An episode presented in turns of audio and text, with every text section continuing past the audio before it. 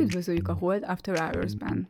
Ez az a műsor, ahol Balási Zsolt és Szabó Balázs beszélgetnek arról, ami a héten felzaklatta őket.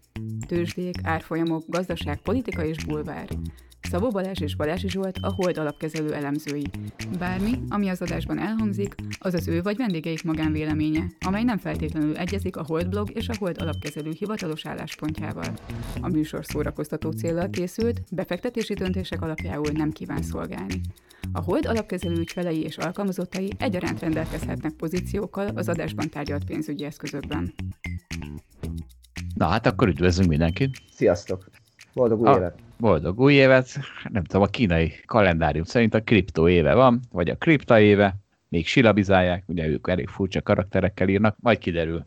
Évvégén megmondjuk, hogy megint a kripto éve volt-e, nem, mintha tavaly a kripto éve lett volna. De, de hagyjuk, hagyjuk még a bitcoint, azt majd később, később vesszük elő, mert, mert hamar fölmegy a pulzusom, azt nem szeretem. Először is most pénteken jelenünk majd meg, reményeim szerint, nem szeretnénk senkit hiú reményekkel hitegetni, azért nem valószínű, hogy ezt tudjuk tartani ezt a pénteket, ugye nagyon, nagyon nehéz munkanapokba bezsúfolni a podcast megjelenéshez szükséges időt. Például most is, mert most szerdán vesszük föl, és akkor kapkodjuk a fejünket, hogy már egy nyambat európai bank, bankindexnek még kell 5%-ot emelkedni, meg egy autóipari indexnek, csak azért, mert nem is tudom miért, mi van ma Biden vagy a demokrata sweep az már ekkora örömet okoz még az európai bankindexben is. Hát így van, van, akkor sok autót fognak vásárolni, mert nagy lesz a stimulus. Úgy lett Tehát az, hogy a demokraták megnyert, megnyerték a, a szenátust, ezzel nagyobb stimulusok várhatóak, ami jó a gazdaságnak. Tehát minden olyan részvény, ami a reálgazdaságra nagyon érzékeny, az most általában jó teljesít. Jó van, akkor azt hiszem ezért is rettegés ment, ugye? Hogy jön, a, de, jön Biden, jön a demokrata sweep, és mi, mit fognak csinálni a részvényárfolyamokkal? Hát fölviszik őket a francba.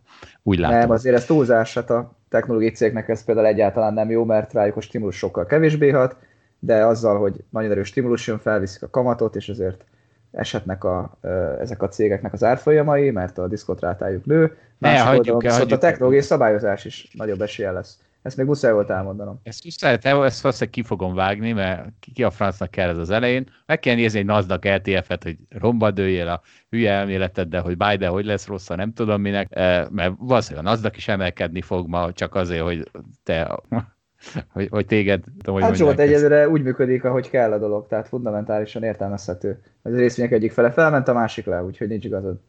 Mi, mi, mi, mi ment le? Hát a NASDAQ, a technológiai részvények. De lement? Mikor ment le? Vagy mi az, hogy lement? Hát Zsolt, éjszaka is eshetnek a részvények, kb. 2%-ot estek. A NASDAQ Futures 2%-kal lejjebb. Na hát akkor minden úgy működik, ahogy működnie kell. Nézzük, hogy mi az, ami még működik, vagy sem. Szóval ez a podcast megjelenés, ez most péntek, de azért valószínűleg vasárnaponként lesz, mert tudom, ez mindenkinek rosszabb. Ugye itt a visszajelzésekben ez kicsit kijött, hogy azért sokaknak fontos lenne egy stabil megjelenés, hát nekem is az lenne, de nem sikerül, ez van. Viszont van, aki azért aggódott, hogy hát ilyenkor sokszor meg kell nézni, hogy megjelent már, de hát nem kell megnézni. Hát hogyha az ember a Spotify-on vagy a Soundcloud-on hallgat minket, akkor ott iratkozzon fel a csatornánkra, és akkor ott megjelenik szépen a mobil telefonján, hogy ha ezek a izék már megint kiraktak egy részt, és akkor nem kell. Szóval mindenki lájkoljon minket, meg kövessem, az boostolja az önbizalmunkat. Igaz, most arra egyáltalán nincs szükség, ha így mennek ezek a részvények. Úgyhogy akkor lehet, hogy inkább akkora tartogassák a hallgatók, amikor majd esnek a részvények ezt a feliratkozás dolgot. Zsolt, igen, én is szeretek ilyen szimpatikus vesztesnek lenni a tőzsdén. Na jó, nem. akkor most mi lesz? Most már örök nyertesek leszünk a tőzsdén? Hát akkor... nem hiszem, de reménykedhetünk benne, hogy igen. Jó, hát akkor meg vásárolunk magunknak indiai hallgatókat, nem? Hát akkor tök mindegy. Hát ha minden nap emelkedünk, minden részvényünk 5%-at, akkor nagyon hamar megvásároljuk Indiát. Hát ugye nem tudom, észrevette, de azért az elmúlt egy-két hétben lassult ez a növekedés, úgyhogy... Hát de most újra indul. Kezdi el most.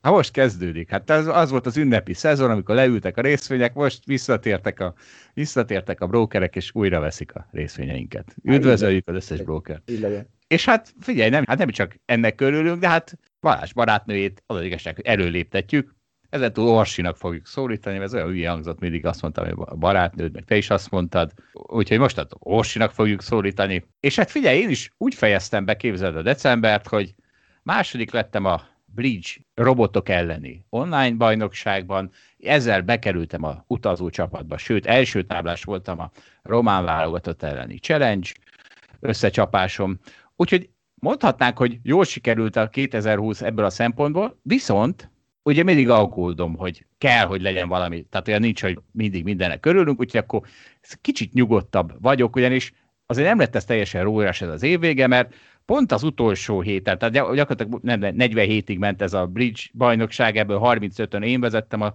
ranglistát, de pont az utolsó héten lecsúsztam a második helyre, úgyhogy nem élettem a bajnok.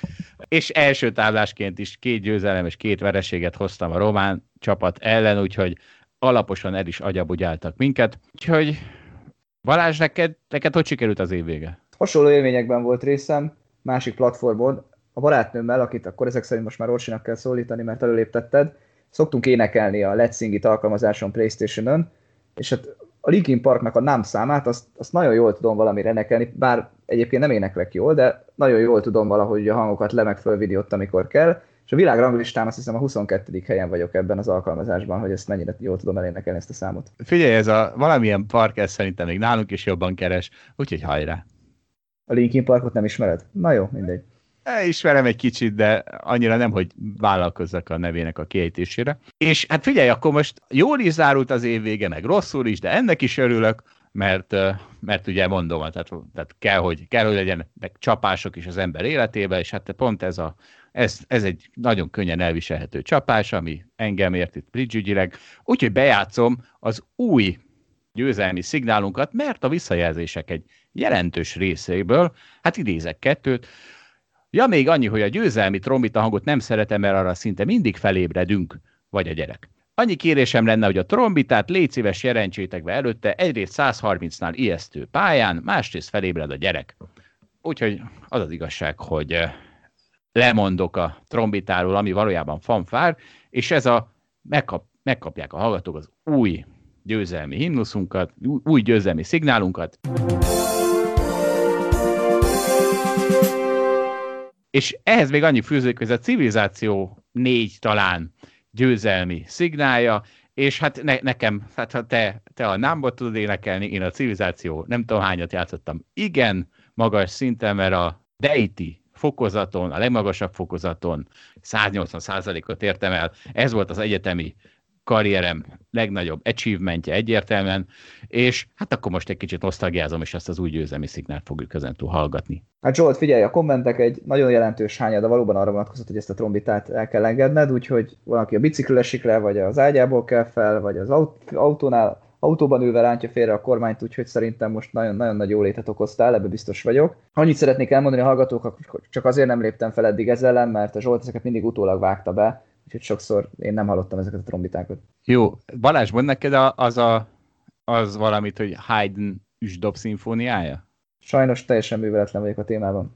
Jó, szerintem a hallgatók kevésbé műveletlenek, úgyhogy nem fogom elmondani, de akkor, tehát ez a felébresztés dologhoz ez a szignál, ez azért jól ment, de lemondok az üsdobjaimról. Na és akkor térjünk rá egy kicsit a kérdőívekre. Először is volt egy, a, valószínűleg az a az a visszajelzés, aminek a legjobban örülünk Balázsjal, csak egyet, köszi, hogy podcasteltek. És ez annyit szeretnék hozzáfőzni, hogy szívesen, természetesen, bár egyáltalán nem önzetlenségből csináljuk, mert olyan nincs, és most ebben nem menjünk bele, mert szerintem még sokan még azt se heverték ki, hogy a, az udvariatlanság az őszinteség, de most olyan, hogy önzetlenség olyan nincs a világban valójában, és mi is önzésből csináljuk ezt a podcastet, hogy nem kell megköszönni, egyszerűen azért csináljuk, mert élvezzük. Úgyhogy mondhatnám, hogy akkor mi köszönjük, hiszen attól élvezzük, hogy mások élvezik, de hát nekünk se kell megköszönni a hallgatóknak, hiszen a hallgatók is önző okokból csinálják, ők is élvezik, és eljutottunk oda, hogy hogy működik a piac, mindenki csinálja, amit élvez, és lesz belőle valami jó. Úgyhogy akkor a nesztek nektek szocialisták, meg tervgazdaság hívők, már megint, már megint uh, Mízisznek lett igaza. Zsolt, egyetértek szerintem, mi valahogy olyan elemzők vagyunk, akik szeretnek beszélgetni is arról, amit olvasunk, Egyébként ez nem feltétlenül igaz minden nemzőre, van, akit már az is magában boldog tesz, hogy olvas sok érdekes adatot, azt befűzi egy Excelbe, és kap valami eredményt, és ezen gondolkodik, és van az elemzésének valami, valami értékelhető eredménye, amit esetleg a tőzsdén is lekereskedik.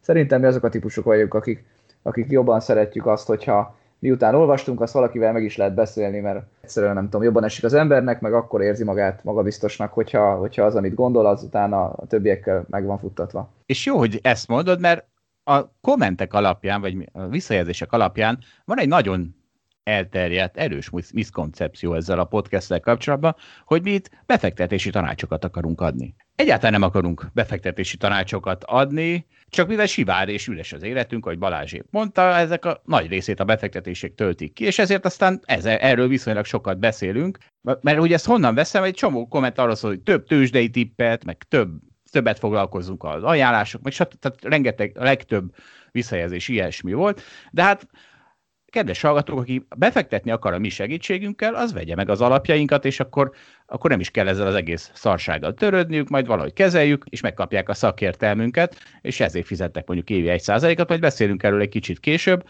Az egyáltalán nem célunk, egyébként az kezdetben, ugye, és az elején ez a disclaimerben is mondjuk egyáltalán nem célunk, hogy befektetési tanácsokat adjunk, úgyhogy ezt a igényt, ezt egészen biztos, hogy nem akarjuk majd kielégíteni. De közben azért azt hozzá kell tenni szerintem, hogy azt nem érdemes titkolni, hogy milyen pozíciókon gondolkodunk, vagy milyen részvényeken gondolkodunk. Én azért nagyon sokat el szoktam itt mondani. Ez persze egyáltalán nem azt jelenti, hogy ezek jó befektetések, hanem csak azt jelentik, hogy valamiért ezt felkeltöttem. Mondjuk az én érdeklődésemet, még az sem biztos, hogy a cégben a sokkal tapasztaltabb kollégák azok, azok ezt egyáltalán érdekesnek tartják, vagy ezek befektettek volna. Meg, meg annyi vissza, hátulütője van ennek. Tehát a legtipikusabb, hogy azt mond, mond, mondjuk azt mondom most épp, hogy kitörőben van az Európai Bankindex, meg kitörőben van az Európai Bankindex, és akkor, akkor ezt valaki valamiféle befektetési tanácsként veszi, de hát lehet, hogy holnap után már nem lesz kitörőben, és mondjuk én már is adtam, de akkor nem fog ki holnap után szólni, hogy ahol ez most már nem befektetési tanács. Tehát, és ugye a hosszú távú ajánlásaink pedig, azok pedig olyanok, hogy hát azokat aztán tényleg érdemes a alapjainkon, alapjainkon keresztül megjátszani, mert ott, ott nagyjából mindegy a. Tehát ott nem nagyon számít a költség ugyanis, legalábbis szerintem, sokkal kevésbé, mint ugye a trading esetén, ha mindegy, ha az ember sűrűn trédel, és mindig kifizeti az egy százalékot, akár hetente vagy naponta, akkor persze, hogy nem mindegy, hogy mennyi a költség, de hogyha valaki öt évre megvesz egy alapot, hát akkor ott azért kevesebbet számít. Hát ugye erre mondjuk is egy gyors példát, Nagy-Britániában van egy bevásárlóközpontokat tulajdonló ingatlan cég, amit én elemzek, Zsolt meg szólt valamikor pár nappal ezelőtt, hogy fú, ez kitört, hát ez tuti megy 50 ot na azóta ment egy mínusz 15-öt, mínusz 20-at. Ezt te mondtad. Nem, nem vagyok elégedett ezzel a kitöréssel, Zsolt. Jó, egyrészt ezt te mondtad, hogy akkor megy, tuti megy 50% ot másrészt én nem azt mondtam, azt mondtam, hogy mindjárt ki fog törni. És azt mondtam, hogy ez sportszerűtlen ebből sokat tör? tartani. Ki is tör? Hát ne, az csak te, az csak te könyvelted el kitörésnek. Tehát az a te remegő kezű, fiatal, kori héved az, ami azt elkönyvelte kitörésnek, az nem volt még kitörés. Az, konf, az konf, legyen konfirmálva az a kitörés, meg, meg alakuljon úgy a hangulatom, és akkor hajlandó vagyok elfogadni kitörésnek. Azt, azt, én még nem, azt én még nem könyveltem el kitörésnek. Én például nem is vettem belőle. Értem. Nem akarok elkeseríteni. Akkor itt van egy másik komment, hogy miért nem lehet leírni, hiszen gyorsabban olvasok, mint ahogy megy a Duma, jobban is időzíthető, stb. stb. Hát Hát nem, sajnálom, nem fogjuk ezt leírni, de viszont akkor a felgyorsítás funkciót javallom még egyszer, ugye lehet ezt másfélszeres sebességgel is hallgatni, és alapvetően azért ez egy elég furcsa kérdés, mert egyrészt írunk mi egy csomót az alablogon, tehát aki azt a tudást szeretné megkapni, amit ezekből esetleg megkaphat, akkor olvasgasson alablogot, ott van például a Value Growth cikksorozatunk, az valószínűleg egy Magyarul Remélhetőleg biztos... időtálló gondolatokkal. Igen. És bízunk benne, hogy csak most indul ez a trend, hogy az értékalapú befektetéseknek nagy jövője van. És hát másrészt pedig az egy másik műfaj ezt leírni. Tehát mondjuk, ha a Queen zenekar, ahelyett, hogy eljátszotta volna a Bohém rhapsody leírta volna a tartalmát, hát akkor mennyi időt meg lehetne vele spórolni, de hát azért érezzük, hogy ez egy kicsit más, más dolog lenne. Abszolút. És egyébként a hallgatók esetén is érdekes, hogy sokszor van ez a vita, hogy szak, minél több szakmai vagy nem szakmai anyag legyen egy ilyen podcastben. Balázs mindig a szakmai mellett kardoskodik, bár most már azért kezd, kezdi letenni a fegyvert, úgy érzem. Én szerintem azért sok nem szakmai sem árt. Tehát az az érdekes, hogy amikor például ezekben a kérdőívekben mindig az nyer, hogy több szakmai rész legyen, meg több részletesebb dolog, viszont amikor meg azt látom, hogy a különböző podcastjaink hallgatottsága milyen, akkor határozottan látszik, hogy a szakmai podcasteket sokkal kevesebben hallgatják meg. Tehát az történik, hogy így kérdésre válaszolva a hallgatók szerint a szakmai tartalom a nyeré, de amikor a lábukkal vagy, vagy a fülükkel szavaznak, hát akkor bizony a másikra szavaznak. Bort isznak és vizet prédikálnak ezek a hallgatók. Igen, de lehet, hogy másik hallgatók, nem? Tehát, lehet, hogy azok a hallgatók, azok nem jönnek el szavazni. Igen. Hát szerintem új kérdésként még az volt nagyon izgalmas, hogy ki mikor hallgat podcastot, az egyébként, egyébként is érdekelt nem csak az, hogy a Hold podcastot ki mikor hallgatja. Az jött ki, hogy a legtöbben közlekedéskor hallgatják, legyen az autó, vagy bicikli, vagy tömegközlekedés, vagy bármi más.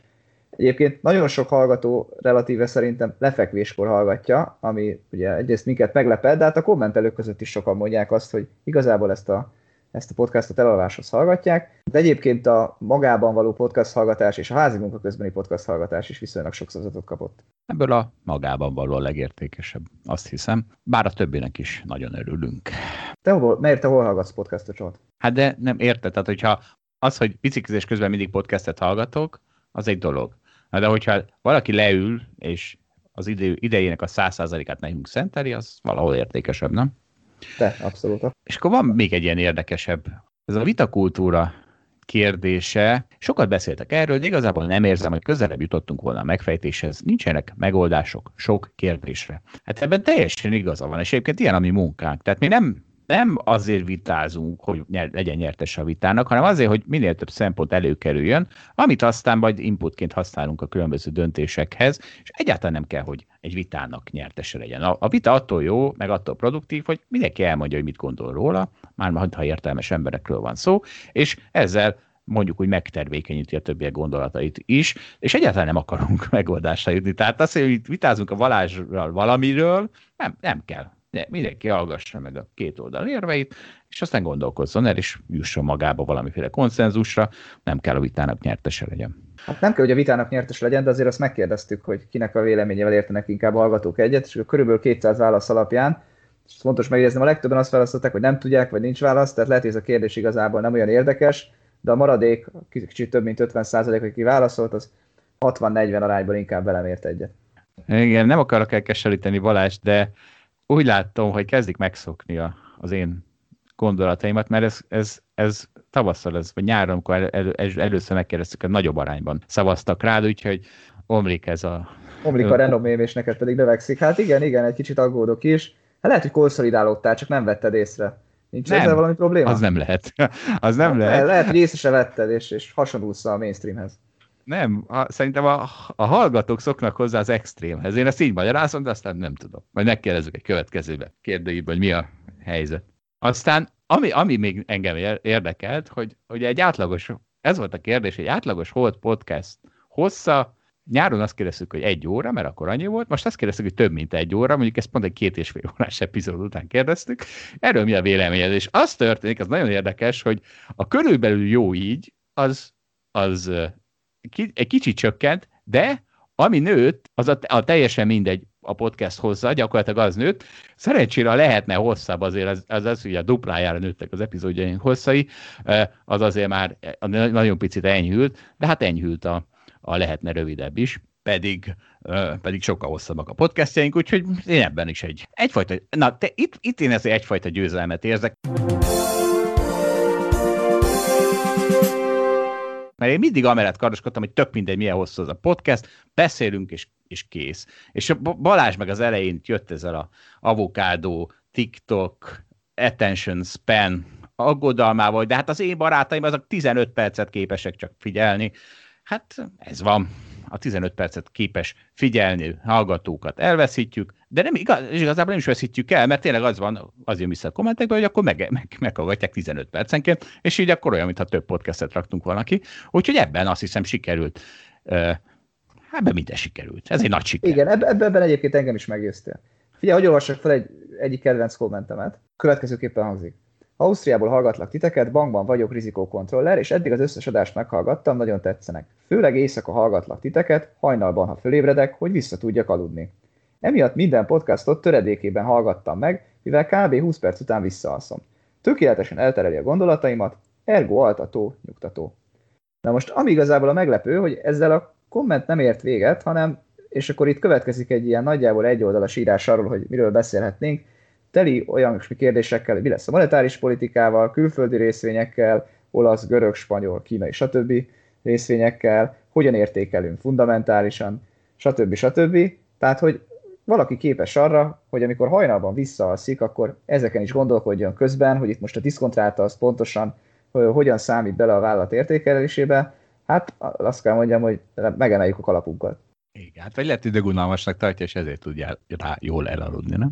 Akkor nem írt volna ilyen sok kérdés ezekkel. Jó, oké, okay, igazad. Na figyelj, itt látsz egy csártot a válaszokból, azt elemez már ki nekem, légy szíves Balázs. Hát az a csárt van előttem, hogy melyik felállásban szereted leginkább a podcastot, amikor Zsoltal vagyunk kettesben, amikor esetleg Dáviddal hármasban, illetve külső szakértővel, vagy a hold, valamelyik holdos kollégával, és nagyjából viszonylag biztosan kijelenthetjük, hogy az nyert, amikor ketten vagyunk Zsoltal. De hát ez, ez, ez, ez kevés, mert ugyanis ami számomra szembetűnő, az a kérdés az, hogy melyikben szereted a leginkább a podcastet, és az történik, hogy a nagyon tetszik, az ötös meg a négyes rubrika, az mindenhol a legmagasabb. Tehát mind a négy esetben. Magyarul az történt, amivel Eddie Murphy választásokat szeretett volna nyerni, amikor elment egy iskolába kampányolni, és azt mondta, hogy nem lesz többé átlag alatti diák. Hát most itt az történt, hogy gyakorlatilag nincs átlag alatti podcastünk, ami egy kicsit furcsa, na, mondjuk úgy. Zsolt, mindenre az a válasz, hogy azok a hallgatók töltötték ki, akik szeretik ezt hallgatni. Ezt persze de... köszönjük, de ezért nem érdemes elbízni magunkat. De nem, nem, nem, nem, nem hát az, nem, én pont, hogy nem elbízom magam, hanem épp ellenkezőleg azt mondom, hogy sajnos ezek a válaszok így nem, nem kóserek, vagy nem tudom, hogy mondjuk, mert, mert hiszen olyan nincsen. Érted? Tehát ez, ennek hogy kéne kinéznie? Az, de aki... ez egy pozitív válasz, Zsolt, hát az jön ki mindig, hogy nagyon tetszik, vagy eléggé tetszik. Az embereknek szinte minden felállás, ezzel ezt mondtad el. Hát ez egy, ez egy pozitív válasz. Kaphattunk volna azt is, hogy Értem. három felállás kevésbé tetszik. Hát, na jó, de hát az kéne, hogy legyen a válasz. Tehát, hogyha attól függ, hogy hogy nézel rá persze a kérdésre, de hát, hogyha azt mondom, hogy nekem azt tetszik legjobban, amikor, amikor Balázs és Zsolt kettesben van, akkor az azt jelenti, hogy amikor Balázs és Zsolt és egy külsős szakértő van, akkor az kevésbé kell, hogy tetszen, mint az átlag, meg nem jön ki az átlag. Tehát, tehát érted, amit mondok? Tehát nem lehet az, hogy mind a négy jobban tetszik, mint az átlag. Érted, mi a problémám? Értem, értem. Hát akkor Tehát... mit tettük fel rosszul a kérdést, mert nem kellett igazából döntést hozniuk a hallgatóknak. És egyébként hagy, még egy pont, azért páran bejelölték, hogy kevésbé tetszik a Dávidos, és a kommentekből is ez jött ki, van, akinek szimplán herótja van ettől a bitcointól. Igen, de nem, nem, ez nem jön ki, hogy kevésbé tetszik a Dávidos. Ezt nem tudom, miért mondod. Pont... Ol... Nem az átlagnak, hanem néhány embernek. Tehát ja, néhány, ember, igen, igen, igen, igen, ez igen, igen, igen, tényleg a bitcoin nagyon gyűlölik. Egyébként mi is nagyon gyűlöljük. Tehát, te, tehát hát ugye van az a... igazán, ha nem lennék benne. De nem, én azt gyűl... De hát nem vagyunk. Tehát persze, ugye... Mi viszont ez... szeretjük. Na jó, de Dani ugye mit mondott? Olyan nincs. Egy pozícióban vagy túl kicsi van, vagy túl nagy. Tehát érted, a bitcoin amit elsöpör minden, hát abból nem lehet elég nagy pozíció, de én úgy érzem, nekem, én biztos úgy érzem, hogy nincs elég nagy bitcoin pozícióm, úgyhogy egy kicsit az én is gyűlölöm ezt a izét, és egyébként pont 2017-ben is ez volt a tapasztalatom, hogy rettenetesen sok embert idegesít a bitcoin, meg a bitcoin emelkedése. A Facebookon, ha kirakunk egy bitcoinos posztot, például most kiraktam egyet, és írtam egy cikket az alablogra, tudod-e, hogy hány magyar forint egy bitcoin, Balázs? Azt hiszem belekattintottam, 10 millió és több mint 10 millió.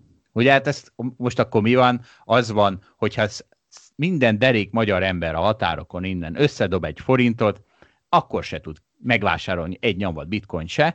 Ez minek a következménye? Annak, hogy fogyik a magyar, hogy fogyik a forint ereje, és hogy erősödik a bitcoin. Ki az, akinek a keze mind a három folyamatban biztosan benne van? Nem tudom, Zsolt, mind benne vagyunk. Nem, Soros György. Hát nyilvánvaló ezek olyan folyamatok, amik Soros György okoz.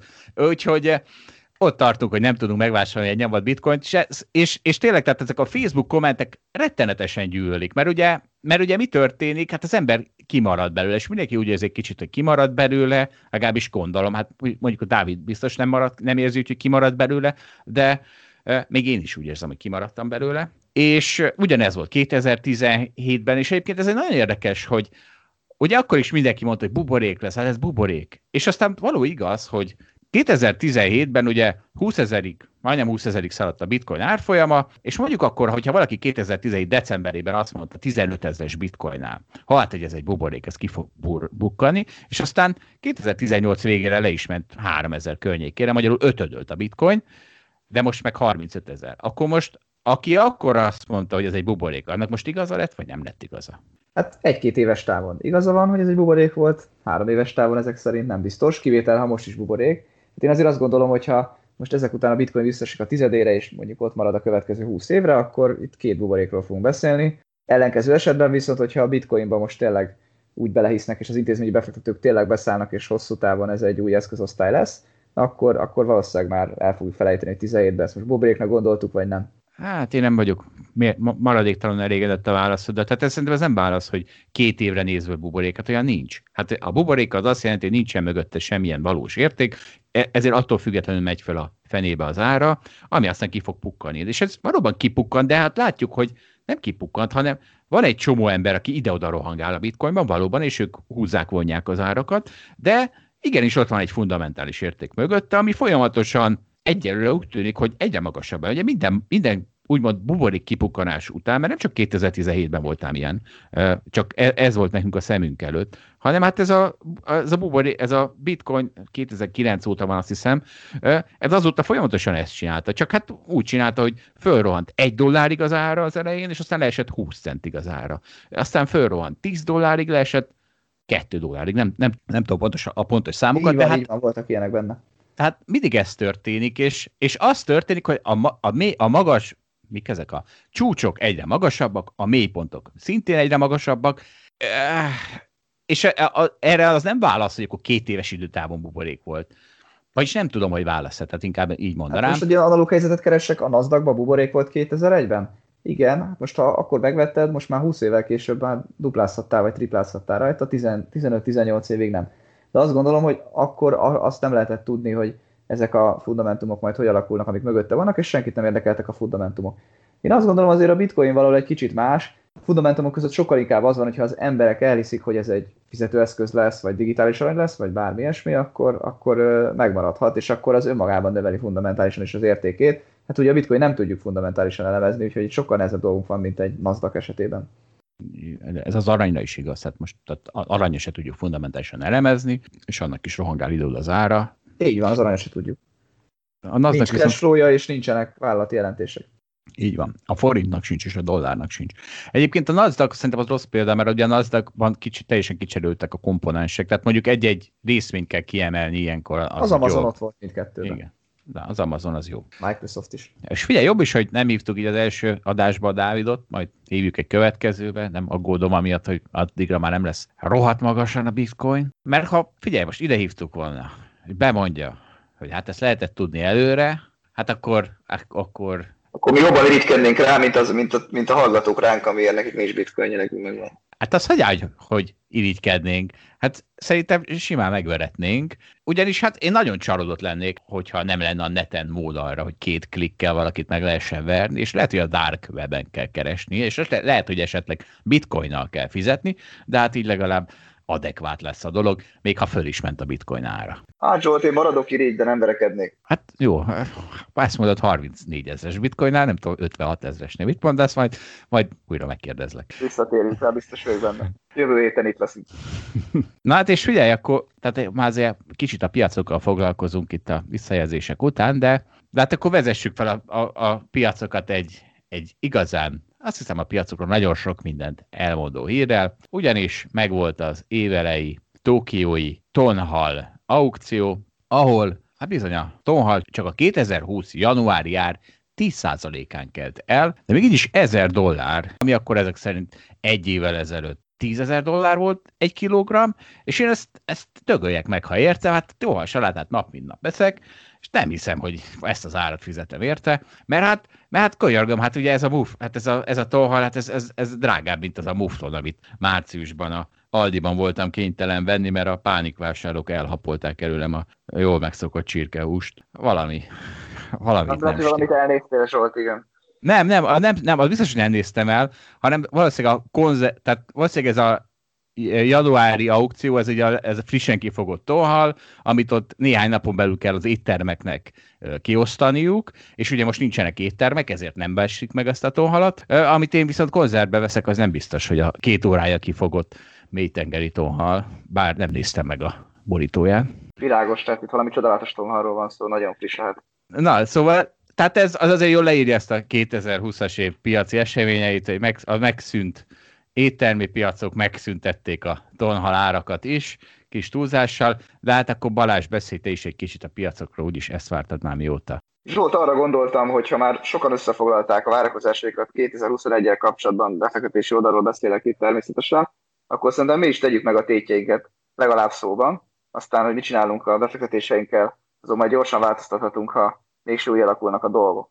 Hogy egy példát mondjak, mondjuk a Telexen is volt Bükner Gergő, írt egy egész átfogó cikket arról, hogy mik most a várakozások, írt technológiai cégekről, írt képzeld el az európai bankszektorról, lehet, hogy hallgatja a podcastunkat, vagy nem tudom. Nem ő írt, tehát ő megkérdezett. Nem ő írt Balázs, ő megkérdezte az em- a befektetési embereket. Ja, jogos, jogos, igazad van, igazad van. Hát akkor mások is az európai bankszektorral foglalkoznak, úgy látszik, illetve ugye zöld cégek, ESG alapok, ugye az ESG alapok jelentik az ilyen felelős befektetéseket. Tehát arra gondoltam, hogy mi is kicsit beszélhetnénk arról, hogy ezeket a nagy trendeket, amiről amiről úgy általában beszélgetés van, egy kicsit összefoglalhatnánk. Hát figyelj, én, én nagyon utálom az ilyet, tehát az egész éves várakozás, mert ugye ráadásul a célközönség egész más, tehát aki tőzsdei tippet szeretne, az azt szeretné, hogy a következő héten mitől lesz rohadt gazdag. Azokat meg viszont, aki az érdekli, hogy tényleg, hogy mit vegyen öt éves távra, azok meg azok meg, mint mondtam, azok vegyik meg az alapjainkat, mert akkor nem kell ezzel a sok szarsággal foglalkozni, foglalkozunk helyette, és igazából engem ugye és nem csak engem, itt a holdalapkezelőben nagyon sokunkat az zavarja, hogy mindenki ugyanazt mondja. Tehát te mindenki azt várja, hogy value részvények, hogy, hogy ott lesz az óriási pénzmennyiség az embereknél, amit az 2020-ban kaptak, nyilván nem Magyarországról van szó, az államoktól, és nem tudtak elkölteni, mert nem, nem volt utazás például, és 2021-ben ez, ez föl fog robbalni minden, mert egyszerűen az emberek ész nélkül fognak költekezni. Egyébként ezt meg is tudom erősíteni, például próbálnék menni Ausztriába sielni, és még, ugye még azért administratíve korlátoznak benne elég erősen, de nekem úgy tűnik, hogy amint lesz sielés, azonnal nem lesz szállás, és azonnal nem lesz hely, tehát lehet, hogy ezt akkor nem is csinálom, mert én csak olyan vagyok hajlandó utazni, amikor más nem utazik, és ez, ez engem nagyon bánt, tehát ha már 2021, hogy az a 2020-as utazási Eldorado, hogy hogy csak néhányan utazgattunk Európában, az, az mintha 2021-re nem fog, nem lesz sajnos, mert most már nem, nem megy annyira a rettegtetés a médiának, az emberek most már nem félnek a vírustól, baj is, meg nem is, hát mondjuk inkább, hogy ez nem baj, de szóval ez egy nagy várakozás, hogy van egy ilyen erős mondás, hogy ha mindenki ugyanazt várja a piacokon, akkor biztos, hogy nem az fog történni, és most aztán tényleg mindenki ugyanazt várja. Tehát ahány elemzőházat olvasunk, minden azt fogja mondani, hogy value, hogy ciklikus, hogy hogy nem Amerika, hogy dollárgyengülés, tehát annyira egy irányba áll a konszenzus, hogy lehetetlen az legyen, hogy ez legyen. Úgyhogy az egyetlen dolog, amit el tudok menni a mi konszenzusok mellett, amit ugye azért sokszor mondogattunk már itt az adásban, az az, hogy az a konszenzus fog fölborulni, hogyha mindenki egy irányba áll, akkor az nem valósulhat meg, mert viszont azért az igaz, hogy ez viszont egy csomó embert meg is ijeszt. Tehát még a holdalapkezelőben is sokan vannak úgy, hogy azt mondják, hogy nem veszik meg ezeket, a, ezeket az egyértelmű befektetéseket, mert mindenkinek annyira egyértelmű. Tehát akkor lehet, hogy most tényleg ez lesz az óriási meglepetés, hogy az történik, amit mind, szóban mindenki vár, de lehet, hogy valójában nem teljesen játszotta még meg. Szerintem egy kicsit fejtsük ki a hallgatóknak azt, hogy mit értünk az alatt, hogy amikor mindenki azt gondolja, hogy lesz valami, adott valami, akkor mindig a másik történik. Emögött egyszerűen az a logika, hogy amikor mindenki azt gondolja, hogy részvény fel fog menni, akkor, akkor nem az lesz biztos, hogy tényleg fel fog menni, mert általában ezt már azok mondják, akik már megvették, és már benne ülnek ebben a részvénybe, és már mindenki megvette az ég egyet a világon, akkor nehéz egy újabb bevőt behozni, aki majd tényleg felhajtja az árat. Úgyhogy, úgyhogy ez mögötte egyszerűen a logika. Aztán persze kérdés az, hogy tényleg mindenki megvette, meg annyit vette, amennyit szeretett, vagy, vagy mindig ott ül mindenki a betéti számláján a készpénzben, és gyakorlatilag még még mindig a lehetőségekre vár, szóval azért szerintem ez lehet másképp. Minden esetre az igaz, hogy ezek a felmérések, amik ezek a hangulatot mérik, azok azért azt mutatják, hogy most elég nagy az optimizmus, tehát ebből tényleg arra következtetünk, hogy sokan megvették már a részvényeket. Azért szerintem van pár olyan pont, ami, ami, amiről lehet vitatkozni, ilyen az aranyárfolyam, szerintem a technológiai részvények is olyanok, hogy hát bár sokan elmondják, hogy talán most végre sokadjára, nagyon sok év után új fogja teljesíteni a hagyományos szektorokat, de abban szerintem nem biztos, hogy mindenki egyetért, hogy, hogy ez most azt jelenti, hogy egyébként a technológiai részvények esni fognak, vagy azt, hogy ez a, ez a buborék, egy buborék fog, vagy már épül is, és ez nem tudom, tud menni még 50%-ot akár, hogyha, hogyha olyan a világ. Tehát, tehát én azt gondolom, azért vannak, vannak vitáspontok. Az való igaz, hogy most a hagyományos szektorokra mindenki hirtelen optimista lett, és ez, és ez egyébként meg is látszik az árfolyamban, hiszen az elmúlt két hónapban ugye nagy emelkedés volt, amit már sokszor említettünk. Még egy példa szerintem, ami nem triviális, hogy hogyan fog alakulni, az a, az a kötvényhozamokkal kapcsolatos. Ugye amikor kötvényhozamok felmennek, az államkötvényeknek a hozamáról beszélek, az, az a diszkontrát, amivel a kötvényeknek a cashflow diszkontálni kell, hogy megkapjuk a jelenlegi értéket. Az ugye, hogy amikor felmegy, akkor csökken a kötvényeknek árfolyam, az árfolyam, amikor meg lemegy ez a hozam, akkor meg növekszik. És ugye ez a hozam ugye mindig jött le, és hát szerintem azért ebben se egyértelmű, hogy ez most elindulhat fölfele egy ilyen jó gazdaság esetén, főleg ha esetleg lesz egy erősebb infláció, mert ahogy leírott, ha egyszerre mindenki költekezni kezd, akkor azért valószínűleg rövid távon is inflációhoz fog vezetni. A kérdés az, hogy a piac például ezt a rövid távon emelkedő inflációt majd elhiszi, hogy ez, ez hosszú távon is maradhat, vagy annál magasabb lesz a pálya, mint ezt eredetileg képzelték, akkor esni fognak a, a kötvényárfolyamok.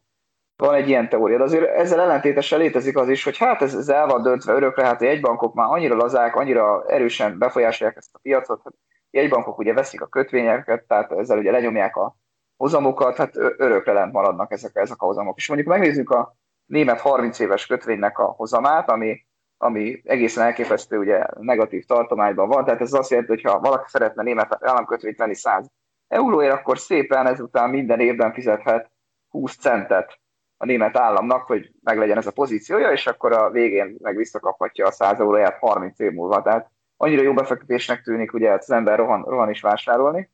Hát valószínűleg ugye ez tényleg azért van, mert egy bankok ennyire erősen torzítják a piacot, másrészt nehéz elképzelni, hogy, hogy ugye az emberek ennyire alacsony inflációt várnának, vagy ráadásul esetleg deflációt, vagy hogy ez, ez másként hogyan lehet. De, de minden esetre szerintem azért itt, itt még érhetik meglepetést a piacon. Hát ez most ugye visszavezetne oda, hogy lehet-e még infláció a világban. Nem, most ne vágjunk bele, ez most amúgy is egy hosszú adás lesz, és ne vágjunk bele abba, hogy már pedig nem nagyon lehet. Nem csak azért, mert egyszerűen úgy változott, egyszerűen az infláció egy 20. századi mérési eszköz, egy 20. századi gazdaságra, és a 21. században a gazdaság annyira megváltozott, egyrészt már senki nem él a, a, a létszükséglet határán, tehát nem lesz az, hogy nőnek a, a jövedelmek a fejlett országokban, és akkor valaki végre három liter tejet vásárolhat egy héten, nem csak egyet, vagy nem tudom, a 30 deka parizert, nem csak 10 dekát. Tehát ugye ezek már gyakorlatilag nem léteznek, meg annyira elmentünk olyan szolgáltatások irányába, amiből végtelenet lehet előállítani, mert hát a, a különböző média előfizetésekből, meg nem tudom, podcast előfizetésekből annyi lehet az embernek, amennyit akar, és, a, ugyan, és ugye abból végtelen számot lehet előállítani. Meg a termelés is elment abba az irányba, hogy egy gomnyomás, és akkor a gyárból már másfélszer annyi, nem tudom micsoda, csapágy gördül le. El, el, elmúlt, elmúlt. Zsolt, szerintem te, te egyszerűen csak beveszed ezt az új technológia alapú világnak így a, ezt a koncepcióját, ami azért bőven túlzás, tehát most csak az elmúlt pár napot nézzük, majdnem minden commodity ár, minden nyersanyag ár emelkedésnek indult, hát ha valamiből ebből lehet például infláció, és figyelmeztetek arra, hogy a munkaerőhiány ismét visszatérhet, a tényleg ennyire túlfűtjük a gazdaságot ezzel a rengeteg stimulussal, és akkor pedig a bérek emelkedésén keresztül az árak sem emelkedni fognak. Meglátjuk, én sem azt gondolom, hogy ez nem a következő egy-két évnek a témája lehet, de a következő három-öt év témája viszont abszolút. A béremelkedés inflációnak meg örülünk. Na, tehát összefoglalva az tényleg nagyon egyértelmű, hogy a profitok emelkedni fognak, hiszen nem az zárva a gazdaságnak egy jelentős része. Ehhez képest biztosan jobb lesz a 2021-es év, amennyiben persze a vakcina hozza a vált eredményeket, és a egyik vírusmutáció sem fog valami nagyon-nagyon negatív meglepetést okozni, tehát, tehát teljesen egyértelmű, hogy mindenki profit növekedést vár.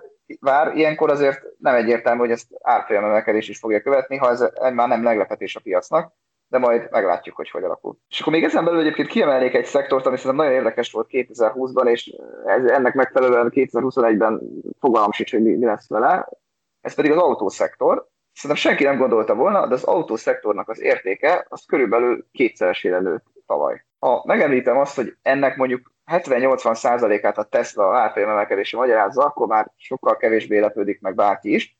De szerintem úgy érdemes belegondolni, hogy ez, ez miért történhetett ugye, ugye általában véve, egyébként nem csak a Tesla ennek az oka. Mondok egy-két számot, ami persze nem biztos, hogy sokat mond, de, de hát ha valakinek segít megfogni a dolgot. 2019. december végén, tehát 2019 végén tavaly, kb. 750 milliárd dollárt értek a piac szerint a hagyományos autógyártók. Ebből mit tudom én, 200 milliárd a Toyota, 100 milliárd a Daimler, vagy bocsánat, 100 milliárd a Volkswagen, stb. stb. Na most ezek a hagyományos autógyártóknak is egyébként emelkedett az árfolyama, és így a piac szerint már nem 750 milliárdot érnek ebben a pillanatban, hanem inkább 850 milliárdot. Na de ami az igazán izgalmas, az elektromos autógyártóknak a, a kérdése. Egyébként erről csináltam egy grafikont is, majd kitesszük az alaplogra. 2019 végén, tavaly ilyenkor Kb. 120-130 milliárdot értek az elektromos autógyártók összesen, viszont 2020 végén ez a szám megnőtt 850 milliárdra, tehát pont annyira, vagy egy nagyon picit még többre is, mint amely a hagyományos autógyártók kerülnek. Tehát ez szerintem egészen durva, hogy a hagyományos autógyártók is tudtak emelkedni, és egyébként az elektromos autógyártók pedig a, nem tudom, a hétszeresükre emelkedtek. Oké, ennek nagy része a Tesla, de egyébként arányosan más autógyártók, vagy beszállítók, mint a NIO, és például más ilyen kínai gyártók is, is hasonló növekedést mentek keresztül árfolyamot nézve. És hogy ez hogy lehet? Egyrészt maradjunk hagyományos autógyártóknál. Ugye az, ez azért nagyon furcsa, ami történt, mert azért a gazdaság összességében romok van, nagyobb a munkanélküliség, azért persze van egy csomó segély, meg tudjuk azt, hogy monetáris stimulus, meg fiskális stimulus mennyit segít a gazdaságot, azért csomó ember szegényebb lett ebbe az évben. És egyébként meg a gazdag emberek valószínűleg nem vásárolnak úgy általában több autót már attól, mert több pénzük lett. Egyébként a fejlett országban nagyon beállt ez a dolog, hogy egy évben hány autót vesznek Európában, vagy Amerikában. Egy ország viszont nagyon nagy pozitív meglepetés okozott, ami nem más, mint Kína ugyanis Kínában a koronavírus végeredményben egy ilyen pozitív hatást jelentett a gazdaságra nézve, hiszen annyira sokat stimuláltak, megijedve attól, hogy mit okozhat a koronavírus leállás tavasszal, hogy egyébként rengeteg pénz jutott a vevőknek, és, és Kínában egyszerűen több autót vásároltak jóval, mint, mint tavaly. Tehát Kínában ősszel, meg nyáron már volt ilyen 15%-os emelkedés az autóeladásokban. Tehát ott szinte nem, nem, nem is azt mondanám, hogy a vírusnak nem láttuk a hatását, tehát a vírusnak ilyen értelemben pozitív hatását láttuk. Persze ez megint azt jelenti, hogy a kínai GDP arányos adósság, amit már senki nem tud követni, hogy mennyi, az ők még 30% kal nem tudom én, 300 valány százalékra, de minden esetre ugye sokkal több autót vásároltak, mint azt, mint azt gondolhattuk volna tavaly ilyenkor. Tehát a hagyományos autógyártók is tudtak egy pozitív meglepetést okozni. Másik oldalról szerintem itt az is benne van a pakliban, hogy a hagyományos autógyártók, lást Volkswagen például, ugye el tudtak kezdeni pozit- gyártani elektromos autókat, most már az eladások is növekedtek, Látszik, hogy ezeknek az autóknak talán hol lehet piaca, jóval olcsóbbak, mint a Tesla, egyébként valószínűleg nagyjából jól működnek, tehát, hogy, tehát az elektromos autók gyárt, gyártás terén szerintem van itt egy, egy pozitív változás, amit persze ki lehet vetíteni akár a, a, a jövőre is. Minden esetre szerintem ez a, ez a sentiment, ez az, érzé, ez érzékelés hagyományos autógyártók felé is változott abszolút pozitív irányba ebben az évben.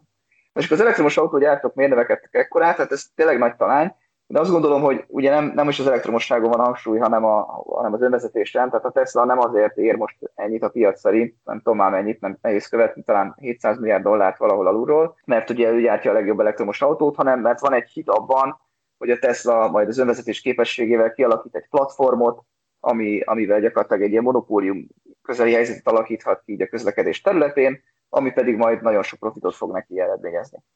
Ugye ami fura, hogy a kettő hogy történhetett együtt, hogy animális autógyártók is többet érnek, hát hogy oké, hogy a Tesla többet ér, hát az nem a Volkswagen, meg nem a Toyota fogja elvenni a helyet, ezt, ezt nem, nem tudjuk most a választ. Tehát azt gondolom, hogy a Teslában persze van egy nagy hype, de egyébként ha ez a dolog bejön, ez a, ez a világ, amit a, amit a Tesla gyártói, meg a Tesla cég úgy általában szeret elérni, akkor Egyébként persze előfordul, tehát a Tesla akár érhet 1000 milliárd dollárnál többet is ebben az esetben. Az persze most nehéz látni ezt a, azzal együtt, hogy nem tudom, nincsen neki 50 milliárdos árbevétele sem, és profitot is alig termel, tehát akkor, akkor mi a fenére árazzák így az egekbe? Hát ezért, mert van valami nagyon távoli jövőben valami nagyon szép kép, amit a, a Tesla megcsinál. Egyébként szerintem én még azt gondolom, hogy ez ebbe a, ebbe a grafikonban, vagy ebben, amit most elmondtam, még egyébként belerondít az Apple-nek a kérdésre, mert valahol szerintem a befektetők már az Apple-től is várják ilyen homályos flegykák alapján, hogy akár ő is autógyártó lehet, és ő lehet igazából a Tesla-nak a, a nagy versenytársa, és az, hogy az Apple-nek a, nem tudom, 2000 milliárdos kapitalizációjából mennyi lehet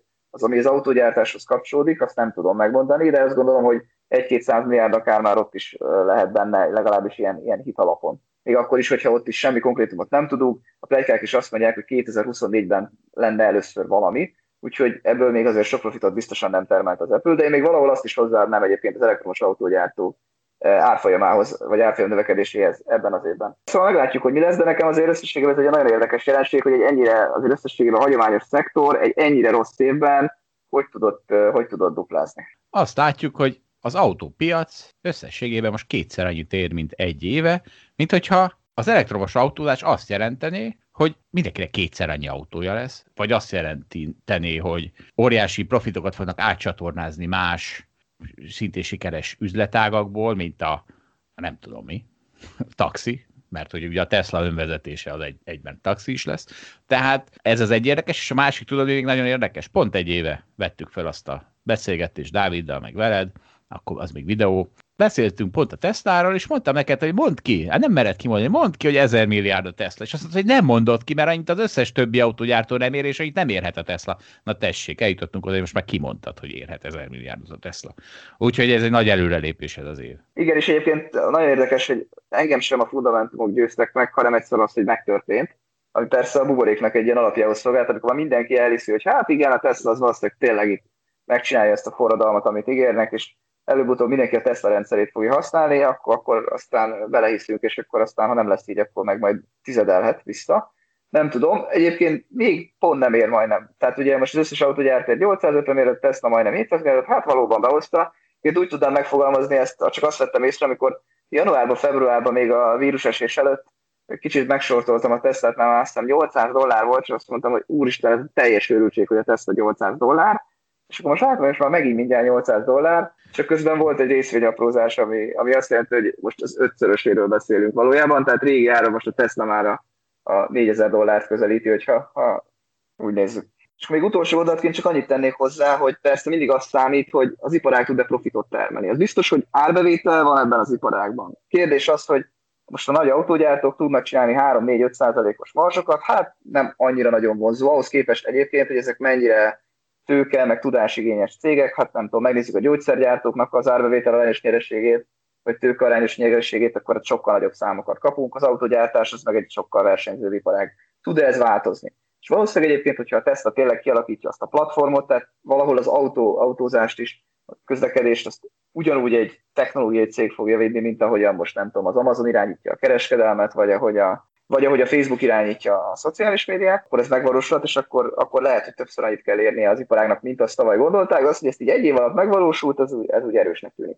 Na, hát bizonyos szempontból kutyavilágára fundamentális befektetőkre, de ez fog megváltozni a következő években, terveink szerint. Igazad van, Zsolt, reméljük, hogy így lesz, és egyébként erre az adásra hoztam pár gondolatot arról, amit a hallgatók is szerettek volna, meg megkérdezték tőlünk a, a kérdői során.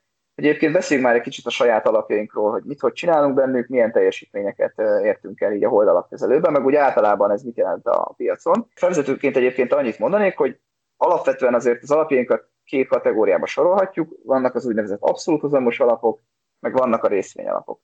Először kezdeném a részvényalapokkal, azt sokkal egyszerűbb megérteni. A részvényalapokat úgy kell nézni, hogy azokat egy benchmark indexhez mérjük általában. Tehát mondjuk nekünk benchmark indexünk, nem tudom, a közép-kelet-európai index, vagy benchmarkunk akár az amerikai index, vagy az európai index, és akkor nem az a feladatunk, az, nem az a feladatunk, hogy abszolút értelemben jó zamot érjünk el, hanem hogy ezekhez az indexekhez képest érjünk el jó zamot, tehát hogyha ezek az indexek esnek, és mi kevesebbet esünk, az jó, hogyha ezek az indexek emelkednek, és mi többet emelkedünk, az jó. Tehát ez egy fontos része egyébként a oldalapkezelő stratégiájának. Mi kezelünk intézményeknek pénzeket, magánszemélyeknek pénzeket. Mindkettőben ez fontos szempont, ezekben a részvényalapokban jól teljesítsünk. És talán a legfontosabb alapunk az a hold részvényalap, ami egyébként tavalyan... Tegyük hozzá, hogy a részvényalap egy olyan alap, ami a közép-kelet-európai piacokra fókuszál, tehát mondjuk a, talán erre mondhatjuk, hogy a legtöbb szakértelmet tudjuk beletenni, mert ezek azok a vállalatok, amiket nagyon alaposan nézünk. Így van, és egyébként a részvény alapunk, tehát a hold részvény alap az mondjuk közel 0% hozamot csinált tavaly, de ahogy mondtam, itt nekünk nem az a feladatunk, hogy ezt így abszolút értelemben nézzük, nekünk az a feladatunk, hogy szerencsésen két és fél százalékkal is az költségek után mondom, tehát már költség levonása után felutatta teljesíteni a, a benchmarkját, tehát ez, a, ez egy jó eredménynek minősíthető. Egyébként abszolút értelemben persze ez alap nagyon jól teljesített, tehát indulástól tekintve 12% hozama van az elmúlt 10 évben is csinált alulról 10% hozamot. Hát nyilván a koronavírus évében egy olyan régióban, ahol, ahol a bankok például túlreprezentáltak, mert közép-kelet-európában bankok túlreprezentáltak, és ugye azt megbeszéltük, hogy ezek gyengén szerepelnek a vírusban, azok nyilván lehúzták ebben az évben az indexet, de hosszú távon ez tudott csinálni egy jó hozamot, és egyébként a felülteljesítés is átlagosan megvan szerencsésen például tavaly is sikerült felül teljesíteni ennyivel a, a benchmarkot. És akkor ezek a, a benchmarkos alapjaink, és ami talán a szakma krémének szokták hívni, azok az abszolút hozamos alapok, ahol ugye teljesen szabad kezet kap az alapkezelő, tehát azt csinál, amit akar, nem kell, hogy legyen részvénye, vagy akár sortolhatja is, és lehet benne arany, meg bitcoin is ad abszurdum. Úgyhogy valószínűleg itt lehet a leginkább azt kikeverni, amit szeretne az alapkezelő, és és erre szokás azt mondani, ezek ugye a hedge fundok is ilyesmik, hogy ezeknél viszont nem jó a piacot nézni benchmarknak, vagy nem tudom, hogy jó-e, hát erről majd fogunk beszélgetni, mert ezek, tehát ezek, ezeknek a sorsa nem attól függ, hogy merre mennek a részvénypiacok. Hát igen, ez nagyon jó kérdés. Valahol szerintem ennek az egész befektetési szakmának azért végül is az a végeredményben akkor csinálja jól az alapkezelő a dolgát, hogyha az ügyfél elégedett, és ez sokszor ugye relatív. Mert egy válságos időben teljesen más fel az ügyfél, mint amikor boomolnak a piacok.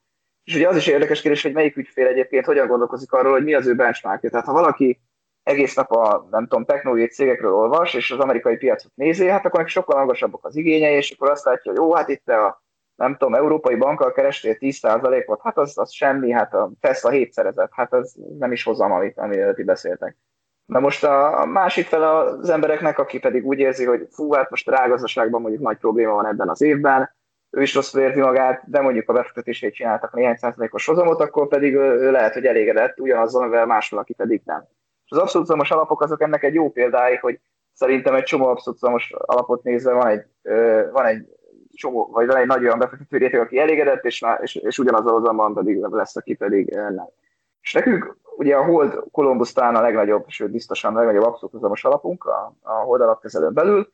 Columbusnak egyébként nagyon jó éve volt, csinált 15% hozamot a, a tavaly évben, és egyébként az utóbbi három éve is szerintem egészen erős, 8% hozamot csinált, 5 éves távon pedig 5%-ot, tehát 5,3%-ot, ezek, ezek az éves hozamok. Aztán egy másik ilyen alap, a Zsidai Viktor alapja, aki a Citadella nevű alapot kezeli, ő 10%-os hozamot ért el tavaly, a 3 éves hozama 6,5%, az 5 éves hozama pedig pont annyi, mint a Columbus 5,3%, ha jól látom. Tehát ugye az látszik, hogy ezek a hozamok persze bőven elmaradnak, hogyha valaki a Tesla-ba fektetett volna. Én azonban azt gondolom, hogy akik vagyonos ügyfelek, vagy akik, akik már nem olyan nagyon kis pénzzel játszanak, azoknak talán nem érdemes, vagy és nem is racionális azt nézni, hogy milyen lett volna, hogyha egy-egy technológiai részvénybe, vagy akár bitcoinba fektették volna a vagyonuknak a nagy hányadát, mert nem ezt a legtöbb ember nem meri megcsinálni, ugyanis ez pontosan, ahogy fölfele, ugyanúgy fordítva is elsülhet. Nem tudom, Zsolt, hogy látod ezt a dolgot, szerintem sok kritikát kapunk mi is, meg úgy általában az egész alapkezelői szakma, és az amerikai technológiai szektor agyonver mindenkit.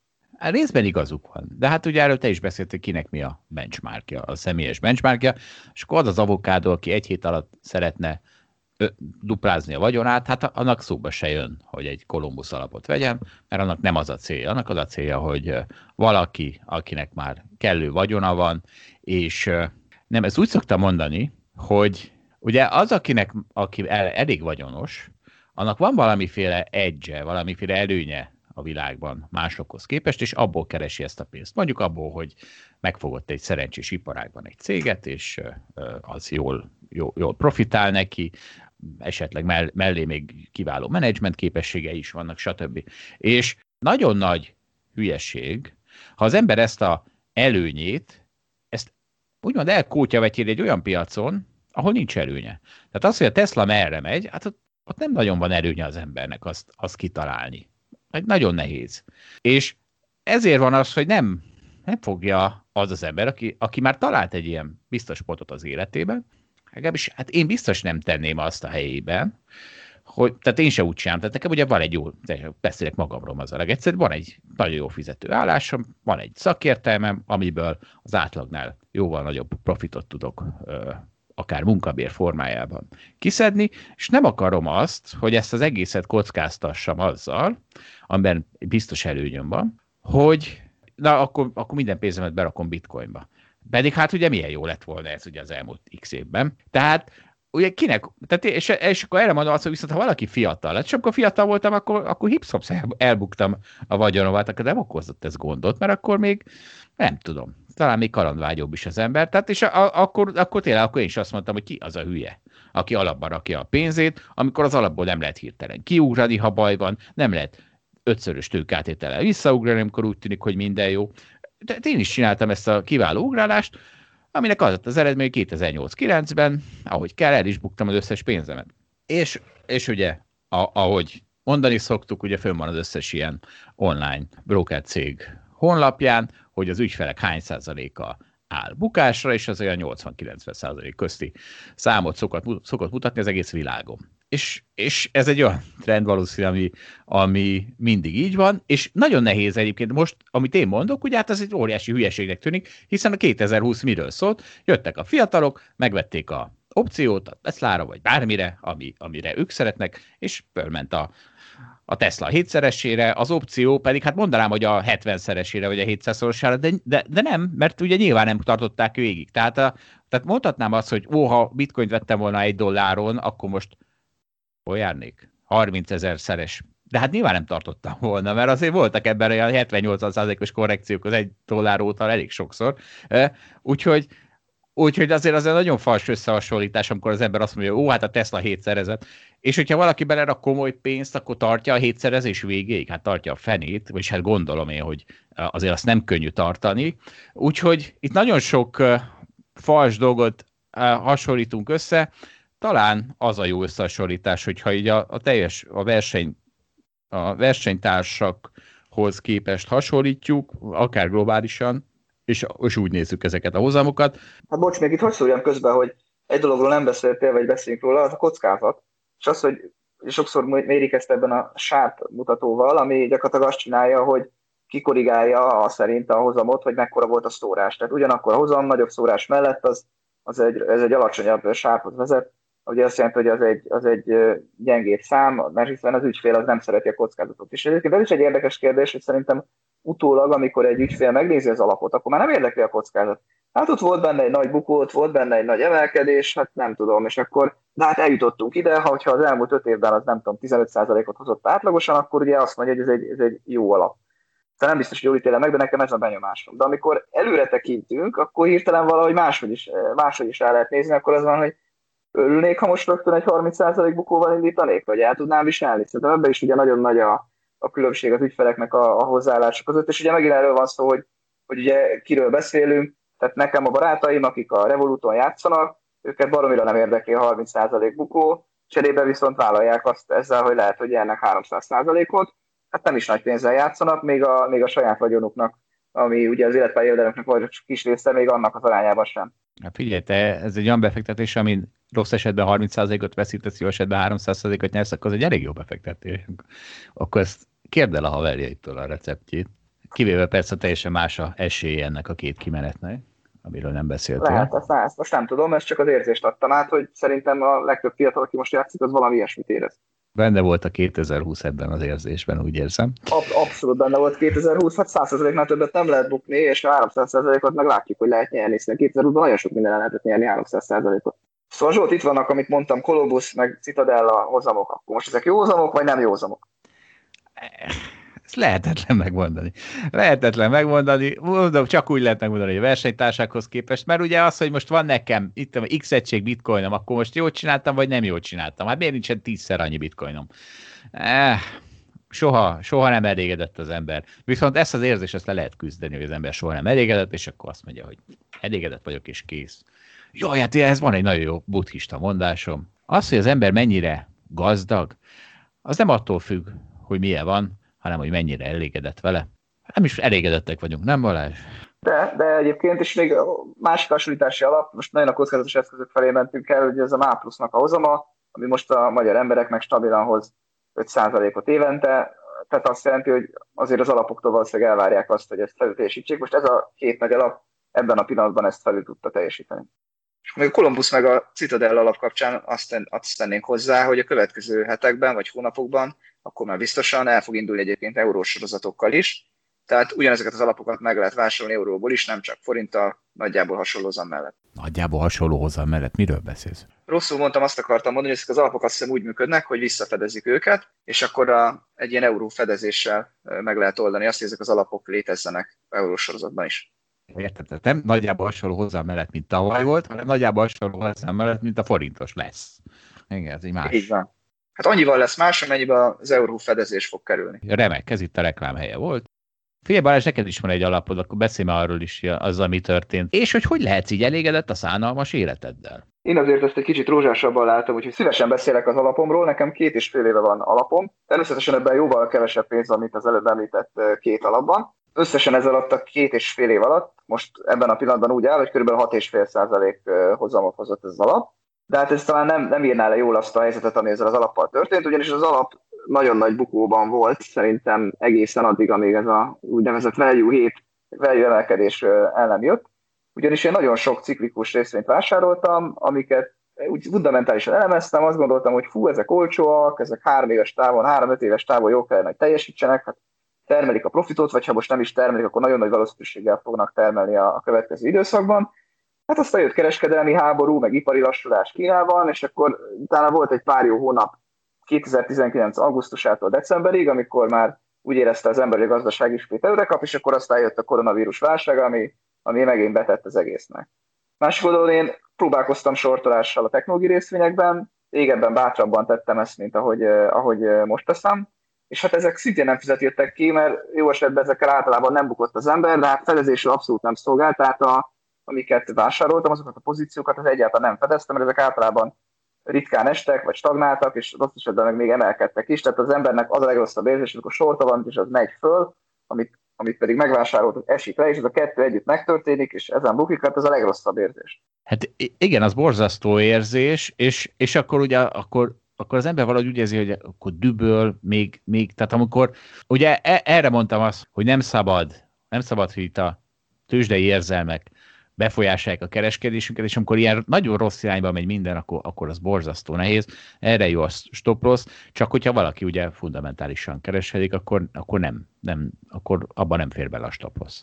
Igen, és közben az ember elbizonytalanodik. Tehát van ez a mondásod, hogy Warren Buffett, aki szintén fundamentális elemző, ugye nagyon örül annak, hogyha a kedvenc téke 15 dollárról 13 dollárra lemegy, hiszen hát akkor ugyanazt a sztéket olcsóban vásárolhatja, és persze az embernek a józan eszre ott van, hogy hát valószínűleg ez így van, de azért kicsit közben romlottak a fundamentumok, hiszen ahogy mondtam, tényleg hát az ipari rész például lassult a világban ebben az első két évében, amikor megvolt az alapomnak, tehát hogy fundamentálisan is történtek az dolgok. De mindig az volt az érzésem, hogy ezek sokkal jobban esnek az, a részvényeimnek az árfolyama, mint amennyire rossz dolog történik. De közben már az ember elbizonytalanodik az esésnek egy részénél, hogy hú, hát nem lehet, hogy rosszul látom, hát lehet, hogy, lehet, hogy valahogy teljesen rosszul látom az egészet, és, és nagyon-nagyon sok múlik azon, hogy ez mennyi ideig történik, mert egy-két-három hónapig az embernek olyan a pszichológiáit szerintem ott elfogadja, hogy hát főleg, hogyha fundamentálisan és tényleg hajlandó hosszabb távon is nézni a dolgokat, akkor elfogadja, hogy hát most részvényárfolyamok azok mozognak erre, arra, most van egy hangulat, nem jött be, de amikor mondjuk két évig tart egy ilyen, akkor, akkor azért az ember már tényleg a végén nagyon nagy alajta, hogy hú, most uh, tényleg elhibázza, én egyébként inkább megtartottam ezeket a pozíciókat, szinte az összes pozíciót megtartottam, ráadásul ugye nagyot növeltem rajta, és ez is úgy látszik, hogy legalábbis az elmúlt két hónapban ez, ez nagyon kifizetődött. Az én alapom a, egyébként az átlagos alapokhoz képest, vagy az akár részvényalapokhoz, akár abszolút alapokhoz még képes nézzük, nagyon-nagyon felül teljesített mindenki más az elmúlt hat hónapban, még előtte meg, meg alul teljesített. Egyébként ennek ékes példája, hogy most az elmúlt egy éves hozam az alapomnak, ami azt hiszem 17 lett, az felkerült a, a top listára, vagy nem is tudom, portfolio.hu is lehozza. Másik irányban viszont az előző évben meg a legrosszabbak, a legrosszabb alapok listájára került fel. Tehát, hogy e, egyszer, egyszer lent, egyszer fent, hogyha most nagyon egyszerűen akarok fogalmazni, illetve persze azzal a hozammal, amit összeshozott, azzal nem vagyok elégedett, hiszen, hiszen ez, ez azért nem egy magas hozam, ami most ebben a pillanatban áll, de most de persze nem is tragikus. Egyébként ez a jó a fundamentális elemzésben, vagyis a value alapú befektetésben, hogy ott tényleg azt mutatjuk, hogy egyszer fenn, egyszer lent, mert az, erről már sokszor beszéltem, tehát ez a value, ez olyan, mint egy rugó, hogy tehát minél jobban kifeszítik az, a rossz, mondjuk jelen esetben a rossz irányba, akkor annál nagyobbat fog visszapattani. Hát most egyelőre óriásit pattan vissza, reméljük ebből lesz a következő buborék, amikor mindenki retro részvényt akar majd vásárolni. Csak el ne add addig Balázs, mert hogy már a felérték fölé ment a részvény. Hát pedig egy rendes fundamentális elemző így cselekszik. De akkor, ha jön a buborék? Hát nem biztos, hogy ezekben a részvényekben buborék fog jönni. Még azért volt azt hozzá akarom tenni, hogy szerintem te abba a hibába esel, hogy azt gondolod, hogy ami közeljövőben megtörtént, az fog történni nagyon sokáig. És ez persze sokszor így van, mert sokszor van egy trend, és hogyha az elmúlt pár hétben volt valami, akkor majd a következő pár hétben is, is ez lesz. De hát, hogyha én ezt követtem volna, és nem tudom, kicsikom a pozícióimat egy-másfél év után, akkor most sokkal rosszabbul állnék, tehát ez egy teljesen más típusú hozzáállás. Tehát nekem muszáj figyelni a, ilyen értelemben a, az árakat, de meg kell, hogy mondjam, engem is nagyon erősen csapdába ejt ez a pszichológiai hatás. Tehát ha van pár jó emelkedő nap, akkor én is már ugye elvárom, hogy, hogy emelkedjen a, következő napon, és valószínűleg ebben a csapdába nem szabad beleesni, mert, mert tényleg egyszerűen szerintem ez, ez minden emberre igaz, hogy a tőzsde az utóbbi 30-40 napba felment, akkor már keresed az érveket magadban, hogy ez miért mehetett fel, már látod magad előtt a következő érvet, hogy miért fog még tovább menni. Tehát egyszerűen a, képzelő, a képzeleted elszáll ezzel a dologgal. És ugyanez van a másik irányban is. Egyszerűen márciusban emlékszem azt, hogy így körbe az embereket, hogy szerinted de még esik-e, hova tart a rágazdaság, és mindenki azt mondta, hogy hát ez rosszabb lett, mint a 2008-as válság. Hát beleszünk zárkózva évekre. Hát ki tudja, hogy mi lesz ezzel a vírussal, hogy, hogy pontosan mennyire halálos. Tehát, hogy, és akkor az ember hirtelen csak ezt látta maga előtt, és, és nem gondolta azt, hogy de ezt biztos van pár olyan cég, ami ez egyáltalán nem fog hatni. Hát mi van, ha rengetegen meghalnak, mi van, ha ez... Tehát, hogy szerintem ebből a csapdából nagyon nehéz kimászni. Te Balázs, ez, ez nekem kurvára fájt. Nem tudom, milyen pöcegödörbe akarsz engem berángatni. Egyrészt, egyrészt, ha engem megkérdeztek, ilyen hülyeségeket biztos nem mondtam, hogy évekig bezárkózva, meg mind meghallunk meg. Na, a többiek mondták meg, a pánik média, majd lesz arról szó. Jó ebben, ebbe a pöcegödörbe nem rágatná be, de a másikban se, jó, se mert az ellen is tiltakozom, tehát csak hogy, csak hogy a, az, a mondatod elejébe belekössek, tehát hogyha rám hallgattál volna, akkor nem az alján adtad volna azokat a részvényeket, hanem még az esés elején adtad volna, és akkor sokkal jobban állnál. De nem, tehát most ez, nem azt mondom, hogy ezért aztán ez a módszer jobb, mert aztán ezt, meg... Ezt könnyű így mondani, könnyű így mondani. Nem, hát hogyha egy stop ráraksz, akkor azt nem, a, nem 50% esés után rakod rá stop tehát hogy ez nem, ez, ez nem egy... Szárak, az, az, az alján nem vásárol úgy bele, mint akár egy fundamentális elemző. De, jó, azt mondom, most nem akarok, nem akarom itt most össze, összecsapatni a különböző izéket, hanem csak azért nem, tehát azért minden pöcegödörben nem rángathatsz bele. Rendben, rendben. Te jobban csináltad volna. a néniként. De nézd meg a portfólió hozzá, és akkor majd mindjárt nem akarsz pöcegödrökbe rángatni engem. Hát Zsolt, így a podcastban, a mikrofonban bemondani, hogy neked mennyi a magánszemélyként a hozamot, hát szerintem bármit bemondhatsz. Sajnos az ilyen alapon hozam az ott van fent az interneten, minden nap megtekinthető, egy kicsit szigorúban ellenőrzik azt, úgyhogy nem tudom rámondani, hogy az 50%-ot hozott. Elcseszted, elcseszted, de ez egy őszinte podcast, figyelj, itt a mikrofonban csak valós, valós számok nem hangzanak el.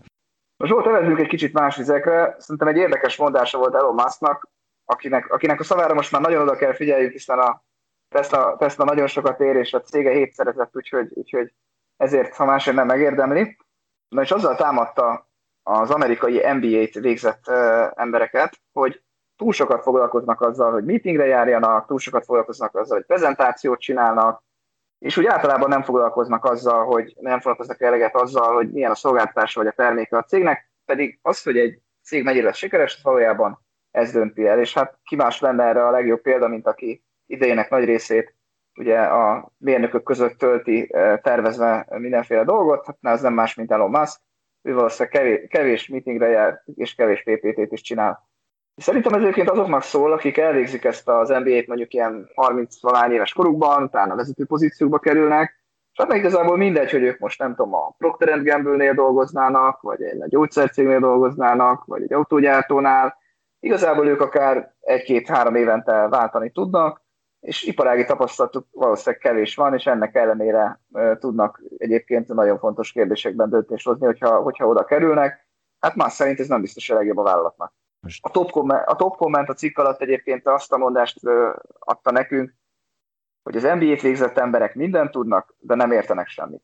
Igen, és amit kihagysz itt ezekből, hogy tehát a, a passzió, az, az elhivatottság fog belőlük hiányozni, az, hogy az a, az a drive, ami tényleg az ilyen cégeket, mint a Tesla, létrehozza. Tehát az NBA az kevésbé fog ott aludni, a, úgy, hogy a világ leggazdagabb embere mellesleg a Tesla gyár padlóján, mert nem akar hazamenni, hogy, hogy, hogy a napi 14 órát tudjon dolgozni, vagy 18 órát, vagy nem tudom mennyit. Ugye ezek azok a milliárdosok, akik szerintetek semmit nem tesznek a pénzükért, csak szivaroznak. Na hát és figyelj, hát ugye most akkor Szerintem ez a vírus ennek már vége. Ugye van még egy, van még, vagy megpróbálkozik a média, vagy nem is tudom, ki próbálkozik, vagy a vírus, meg, megpróbálkozik némi mutációkkal, de hát már utolsót rúgja, már későn jött ez a mutáció, üzenem a vírusnak, már jön, szembeszállnak vele a vakcinák. És, és itt ez az év vége, ez, ez tudod miért volt jó? Mert rengeteg újságíró megjelent, akiket eddig nem nagyon láttam, és kiderült, hogy nem vagyok egyedül. Eddig se hittem, hogy egyedül vagyok, de hogy sokan vagyunk olyanok, akik nagyon utáljuk ezt az egész évi, pláne tavaszi média hisztit, pánikkeltés, stb. Úgyhogy gyűjtöttem néhány ilyen, ilyen szerintem tök jó cikket, és abból néhány bekezdést, amit most így felolvasok, annyi melegséggel öntöttek el ezek a bekezdések, hogy nem vagyok egyedül az univerzumban. Itt van például Nyári Krisztián karácsonyi eszéje, ő egy író, irodalomtörténész, A szorongás kultúrája pár év alatt minden egyéb világnézetet maga alá gyűrt, s persze itt a koronavírus, amely egyre kevésbé tárgya a racionális diskurzusnak. A vírustagadó és a világvége váró fake news egyszerre öntött el a közösségi médiát, és komoly lapok címoldalain tűntek fel a félelmet gerjesztő kattintásvadász címek. Aztán itt van Hont András, hát róla régóta tudom, hogy ő én oldalamon áll. Neki ugye azzal volt a baja, hogy ez az egész, mindenki, hát nem mindenki, de nagyon sokan úgy gondolták, hogy 2020-nak egy célja van, hogy minél kevesebb haláleset legyen, pedig hát nem. Hát ugyanúgy, hogy egyetlen évnek sem az a célja, hogy, egy, hogy minél kevesebb haláleset legyen, úgy 2020-nak se. A különbség, a nagy különbség az, hogy most mindenki saját életét féltette, ezt csak én teszem hozzá, de most akkor Mont Andrástól idézek, nem, az államnak és az összes többi embernek egyetlen feladata van, megóvni engem. Így foglalható össze a nyugati világ új hitvallása. És a másik is ezt összekötötte a, P- a PC idiotizmussal, ez nagyon tetszett, mert hogy ugye ez a PC kultúrának a, a foly, tehát nem is tudom, a, egy, egy extrém uh, kinyúlása, ami, amit itt mondjuk úgy, hogy amit itt láttunk 2020-ban, mert ugye miről szól a PC kultúra? Most megint idézek, ne legyenek csúnya szavak, otromba nyomulások, egzisztenciális nehézségek, szociális és mindenféle más egyenlőtlenségek. Ugye hát erről szólna mondjuk úgy egy demokrata párt programja, e, és, és hát ennek a... Azért, közben piszi kultúrának nagy előnye szerintem simán csak annyi, hogy ne legyél bukó. De ez nem, ez, ez nem, nem egy szimpatikus hozzáállás? Nem, ez egyáltalán nem. A, ne legyél bunkó, az... az... Tessék? Nem az, nem, nem. Ha valaki, ugye, hát ez sok helyen hibázik, ez az állítás, hogy ne legyél bunkó. Egyrészt a, a bunkóság nem biztos... A színesbőrűeknek különböző megfogalmazásai, azok nem bunkóak a színesbőrűekre nézve? De, de ott nem a bunkósággal van. A... amikor bunkó vagy? De Balázs, ott nem a bunkósággal van a baj. Ott azzal van a baj, hogy lenézi a feketéket. Azzal baj van. De az, hogy, hogy ö, goromba szavakat használ önmagában az ember, de még csak az se kell, tehát hogy őszinte szavakat használ, ugye, mert azt hívják munkosságnak igazából már, hogyha őszinte szavakat használsz. Legyél őszintétlenül, dicsérd a másikat, és akkor mindenki boldog, mondják így, és én, hát én például ettől falra mászok, amikor, amikor valaki elkezdi úgy a mondandóját, hogy elmond három kedves dolgot, mondom, ezt, ezt mi a szarnak mondta, de erre semmi szükségem, van egy viszonylag stabil világképem, nem fog változtatni azt se, hogyha te szembe mész vele, és azt, hogy most elmondtad ezt a három mondatot, ezzel gyakorlatilag csak magadat raktad egy olyan pozícióba, ami, na jó, hát nem fogom minősíteni, de mondjuk, hogy egy számomra a teljesen antipatikus pozícióba. Ja. Én azért a PC-nek alapvetően látom az értelmét, ahogy hangsúlyoztam, nem érdemes bunkónak lenni másokkal, és egyébként érdemes figyelni arra, hogy esetleg ők mire érzékenyek. Az, hogy túl van tolva, vagy túl lehet tolni, az persze maximális egyetértek. Csak nem az, hogy túl van tolva, hát az az őszintesség rovására megy. Az, hogy ne Igen, legyél bunkó, de, na jó, de gyakorlatilag definíció szerint. Tehát, hogyha de nem a nem kell bántani önmagában az egészet. Hát ez egy nagyon hasznos dolog. Nem az. De az. Na figyelj Balázs, nem nagyon jutunk, nem nagyon jutunk egyességre ebben a PC kérdésben, nagyon távolik a nézőpontok, viszont a Facebookon pont most feldobta, ma lesz az ötvös csoport következő vitája, aminek az a címe, hogy politikai korrektség, kettős pont, ideológiai terror, vagy civilizációs vívmány figyelj, felkészülök belőle, és akkor újra összecsapunk. Hát, ha közelebb kerülnek az álláspontjaink. Rendben, jó lesz. És ehhez kapcsolódva hoztam néhány direkt nem magyar példákat erre a óriási hisztikultúrára. Bloombergről. Or, idézem itt az elmúlt hetekből. Van egy vakcinánk, és ez nagyon jó. De a COVID-19-et soha nem fogjuk tudni teljesen kitörölni. A vakcinák nem azt jelentik, hogy láttuk a COVID végét, figyelmeztetnek az expertek. Írja ezt a Bloomberg, ami nyilvánvaló egy, egy, egy baromság. Hát az expertek arra is figyelmeztettek, hogy az influezának se láttuk a végét. Ezt mégse írják le.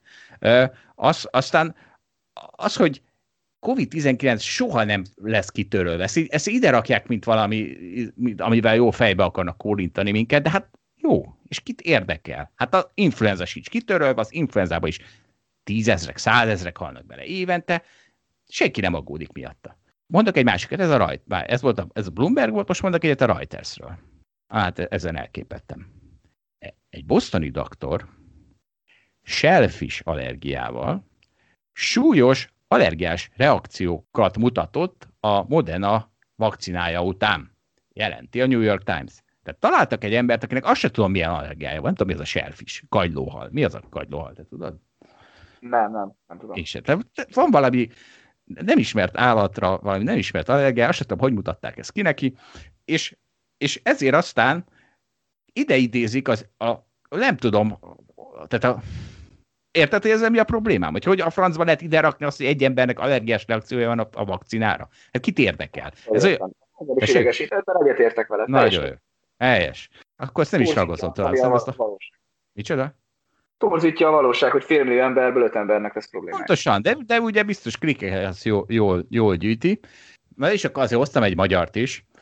Arra a kérdésre, hogy a 2020-as év eseményei vajon több embert ráébreszthetnek-e a változtatás kényszerére, az interjú alany, akik nem mondom ki a nevét, mert hát mindegy, nem mondom ki a nevét, az interjú alany nem zárta ki, hogy igen, bár úgy látja, inkább a 2010-es évek végén ismerték fel sokan a problémát, és most jön szó szerint idézet, 2020 inkább abban lehet korszakhatár, hogy utólag majd úgy látjuk, most kezdődött el az apokalipszis, mert ez is benne van a pakliban, próbálja enyhíteni, nem azt mondom, hogy ez fog történni, azt viszont állítom, hogy komoly valószínűsége van. Hát apám, apám megőrülök. és tudod, tudod, egy új, most, tehát ez a pánik média, én úgy látom, hogy kezd kétségbe sem. Mit fognak ők csinálni fél év múlva, amikor nem lesz, nem lesz, vak, nem lesz vírus, és miről fognak ők mivel fognak ők uh, riogatni, gondolom majd a klímával. Szerintem sokkal többet fogunk olvasni olyan vírusokról, amikre eddig nem olvastunk. Tehát lehet, hogy 2015-ben is felbukkant valahol valamilyen vírus, ami aztán nem terjedt el, nem emlékszünk rá, de most majd ezekről sokkal többet fogunk olvasni. Ebben biztos lehet. És igen, és ennek az előkészítése zajlik, ugyanis én úgy látom, hogy egy új interjútípus jelent meg a médiában, aminek az összefoglaló címe nagyjából az lehetne, hogy Ugye, hogy lesz még pandémia, kedves szakértő, erősítse meg ebben engem. És tényleg ennek megfelelően aztán a szakértő mondja is, hogy persze, hát hogy a francban ne, és nem veszik észre, nem veszik észre, hogy ez a 2020, ez valójában inkább sokkal inkább csökkentette az esélyt ezeknek a pandémiáknak. Eddig se volt nagy, de hát most egyrészt a világ sokkal felkészültebb egy ilyenre, másrészt azt láttuk, hogy kettő nap alatt, kettő nap alatt lett vakcina erre az új koronavírusra, csak aztán fél évig tesztelték, lehet, hogy ezt a fél évet kéne egy kicsit ö, ö, csökkenteni. Tehát kettő nap alatt lett vakcina, ez azt láttuk, hogy a világ és, és, azt láttuk, és azt látjuk, hát gondolom én, tehát nem csak, hogy a világ lesz jobban felkészülve, mint ahogy Ázsia jobban föl van készülve egy ilyen vírus kezelésére, egy pandémia kezelésére, azért, mert ott többször volt már ilyen. Tehát nem csak így leszünk, ezért leszünk jobban felkészülve, de talán jobban oda is figyelnek emberek arra, hogy azon a denevér piacon lehet-e denevért árulni. Tehát eh, szerintem a 2020, és majd erről lesz még optimista cikk, mert azért olyat is hoztam, sokkal inkább azt erősítette meg, hogy nem kell aggódni. Meg lesz oldva. De még idézek néhány, még, még a pessimista vonulatról. A világra nyitott, kritikusan gondolkodó barátaim válták babonásan rettegővé. Nincs olyan óvintézkedés, amit elegendőnek találnának, és nincs olyan járványadat, amelyből nem a legrosszabb számot emelnék ki. A szabadságjogok korábbi elszánt védelmezői minden egyéni szabadságot feláldoznának bármilyen, értelmes vagy teljesen értelmetlen szigorítás oltárán. Hát tényleg ez a 2020 annyira erről, erről szól.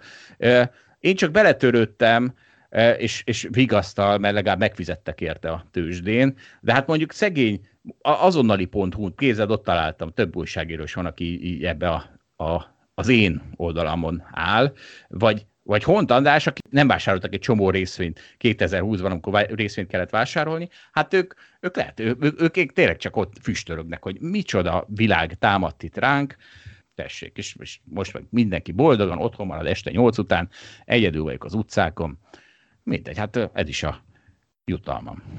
De kiskutyát szereztél hozzá, vagy csak úgy illegálisan tudod? Hát figyelj, lehet legálisan lenni az utcákon, maradjunk ennyiben. Ja, este nyolc után. És figyelj, tehát, tehát most itt a téren sok, sok időm volt, sokkal több idő, mint, mint szokott, és ki is mentem közétek, mert hát ugye azért elég nehéz nekem ebben a hipohonder világban, és lát, láttam, hogy ti most aztán maszkot hordtok, így persze aztán én is, ami este kilenc után azért nem kell, szerencsére. És tudod, mert vicces, tehát amikor járom az utcákat egy este kilenc meg éjfél közt, és nem nagyon találkozok senkivel, de a rendőr, rendőrautók azok cirkálnak. És nem, nem állítanak meg. Amiért köszönet a rend drága őreinek, ez a szolgálunk és védünk. hogy a nyilvánvalóan hülyeség rendszabályokkal nem rendszabályozunk. Viszont a legkínosabb az, amikor odaérek egy kereszteződéshez, gyalogosan, ahol piros nekem a lámpa. És ott, és hát nyilván átmegyek ezen, kivéve amikor pont egy rendőrautó is ott áll valami piros lámpánál. És akkor ott állok a piros lámpánál, a, tök, a töküres, nem hogy utcán, a töküres kerületben, és várom, hogy zöldre váltson egy lámpa, és azon gondolkozom, hogy ez a rendőr, ez mitől fog engem lelőni?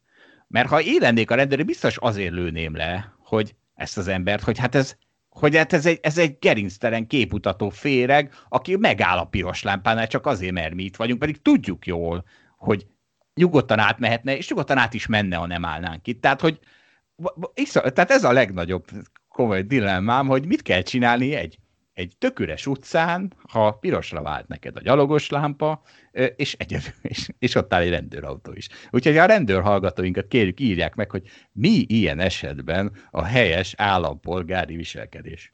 Szerintem jól csinálod, Zsolt. Maradj ilyen őszintétlen most ebben a helyzetben, és ha rendőr van, tartsd be a szabályt. Jó, oké. De azért szeretném, hogy egy rendőrhallgatók is megerősítsék. És figyelj, tehát nézem, hogy ez megy az nagy maszkhordás, és tudod, mi jut el, erről eszembe? A, a nagy napszemüveg.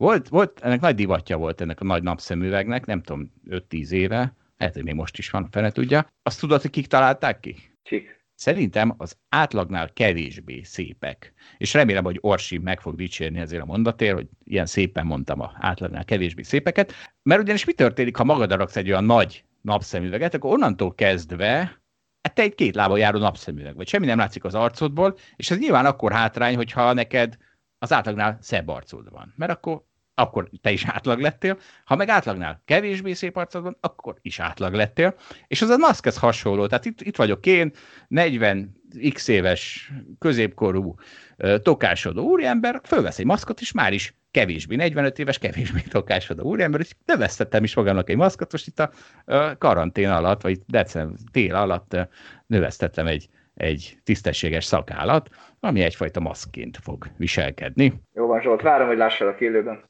Ezt elhiszem. Van a témába vágon egy kiváló póló idézetem, és nehogy már nem mondjam el, csak azért, mert nem vagyunk pólók. Mondjuk csak angolul van értelme, hogy angolul fogom mondani. There is a word for a man without beard. Woman. Nem mondom, hogy értem a jelentését, mert a szavakat értem, de mit akarsz ezzel mondani? Hát, hogy van a szakál nélküli emberre szó, a woman. Ja, most már teljesen értem, bocsánat. És sétáltam a Váci utcában is, vagy sétáltunk a családdal a Váci utcában, és tudom, mit láttam? Láttam egy családot, akinél focilabda volt. Babakocsi, anyuka, apuka, meg egy focilabda. Nem mondom, milyen érdekes. Megyek tovább, és találtam három fiatal gyereket. Náluk is focilabda. Na, mi a fene? turista, mert ugye ez teljesen, ez egy pártolandó divat, lássuk be, hogy város nézi labda nélkül dögudalmas, de hogyha közben labdát vezetgetsz, vagy passzolgatsz, akkor úgy már sokkal jobb a dolog, és oda is mentem az egyikhez, hogy figyelj, miért van nálatok labda? És azt mondja, hát mert fociból jövünk. De hát mondom, ott annál is van labda, ott a, ott a szomszéd. Hát, biztos véletlen. Úgyhogy, úgyhogy sajnos ez nem tört ki, és tudod, mi a vicces, hogy akikhez hozzá oda mentem, ezek a fiatal gyerekekhez, később megint találkoztam velük a Váci utcán, jöttek velem szembe, vezették a labdát, némi test-test elleni küzdelem után leszereltem, csak aztán visszaadtam neki a labdát, úgyhogy azt kell mondjam, hogy megöregettem. Látom, Zsolt már hiányzik a céges foci, hogy jól összecsapjuk. Így van. Már nincs csak, nincs csak élvez ki Balázs ezt a hátralévő pár hónapot, amíg nem radíroznak le a pályáról, már nincs sok hátra. Na jó van, Zsolt, örülök, hogy ilyen jó kedved van, meg imádsz podcastolni, de most szembe kell nézned sajnos egy szomorú tényel. Már hetek óta halaszgatjuk, hogy ezt a témát fel, felhozzuk. Én másról van szó, mint a svéd modellről, és sajnos annak a bukásáról. Te szeretnéd elmondani, hogy mi történt, vagy rám bízod ezt a dolgot? Hát figyelj, ez a fölvezető, ez nagyon gyengére sikeredett, ha akarod, kifejtheted, de akkor csak nagyobbat fogsz bukni, ahogy akarod.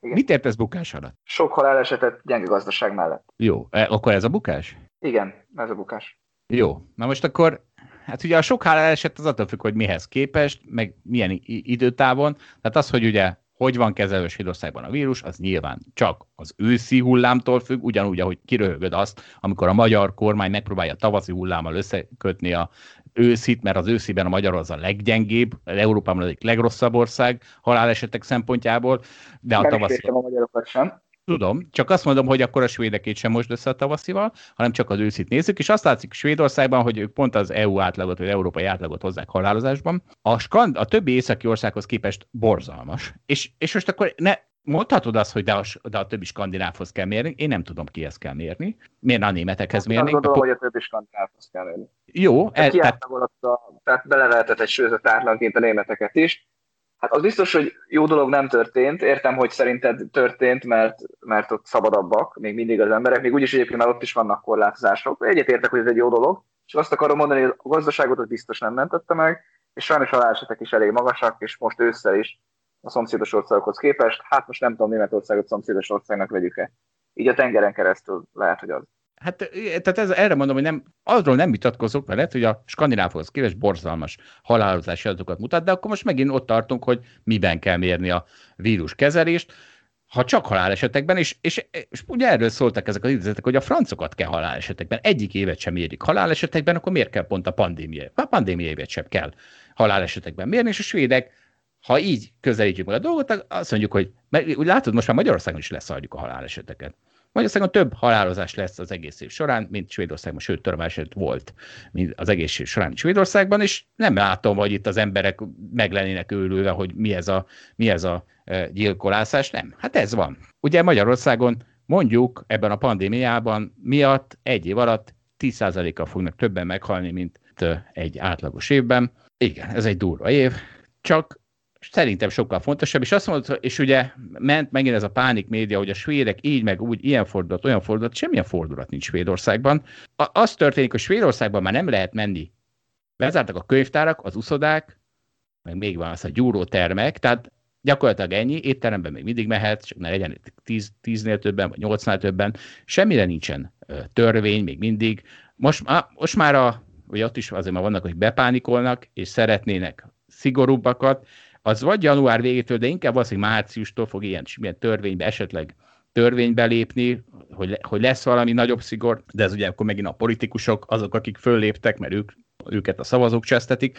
Szóval eh, nem, én, nem, én nem nagyon látom, tehát én azt látom, hogy itt Magyarországon betiltanak este nyolc után mindent, azt látom, hogy mindenki maszkban megy, és ugye, és ugye ez, hogyha itt Magyarországon valaki kitalálnám, ugye, mert miért megy mindenki maszkban este nyolc után, mert a kormány megkérdezte a Fidesz szavazókat, hogy mit kéne csinálnunk, a Fidesz szavazók meg erre szavaztak, és akkor ez lett. De most ha a Fidesz szavazók arra szavaznának, hogy hát mindenki közlekedjen békaügetésben, és minden harmadik békaügetés után kúrjan el magát, hogy pandémia van, mert ezzel lehet, hogy emberéleteket tudunk megmenteni, akkor akkor azt fogjátok mondani, hogy hát jó, hát akkor közlekezünk ezen túl békaügetésben, és, és itt szavatok se lehet, mert, mert ez a, az az irány van. Tehát érted, amikor a márciusi hullámkor a cégben vita volt arról, hogy kelljen-e benne az irodában hordani maszkot, vagy sem is végül nem hordtunk. Most ősszel ez már föl sem erült. Egyszerűen már, tehát a, ez a, Hát már így van, mert sokkal rosszabbak a számok. Nekem nagyon tetszik, amit a cégben csinálunk, azért, mert pontosan követjük a számokat, és, és ahhoz mérten hozzuk a szabályozásokat.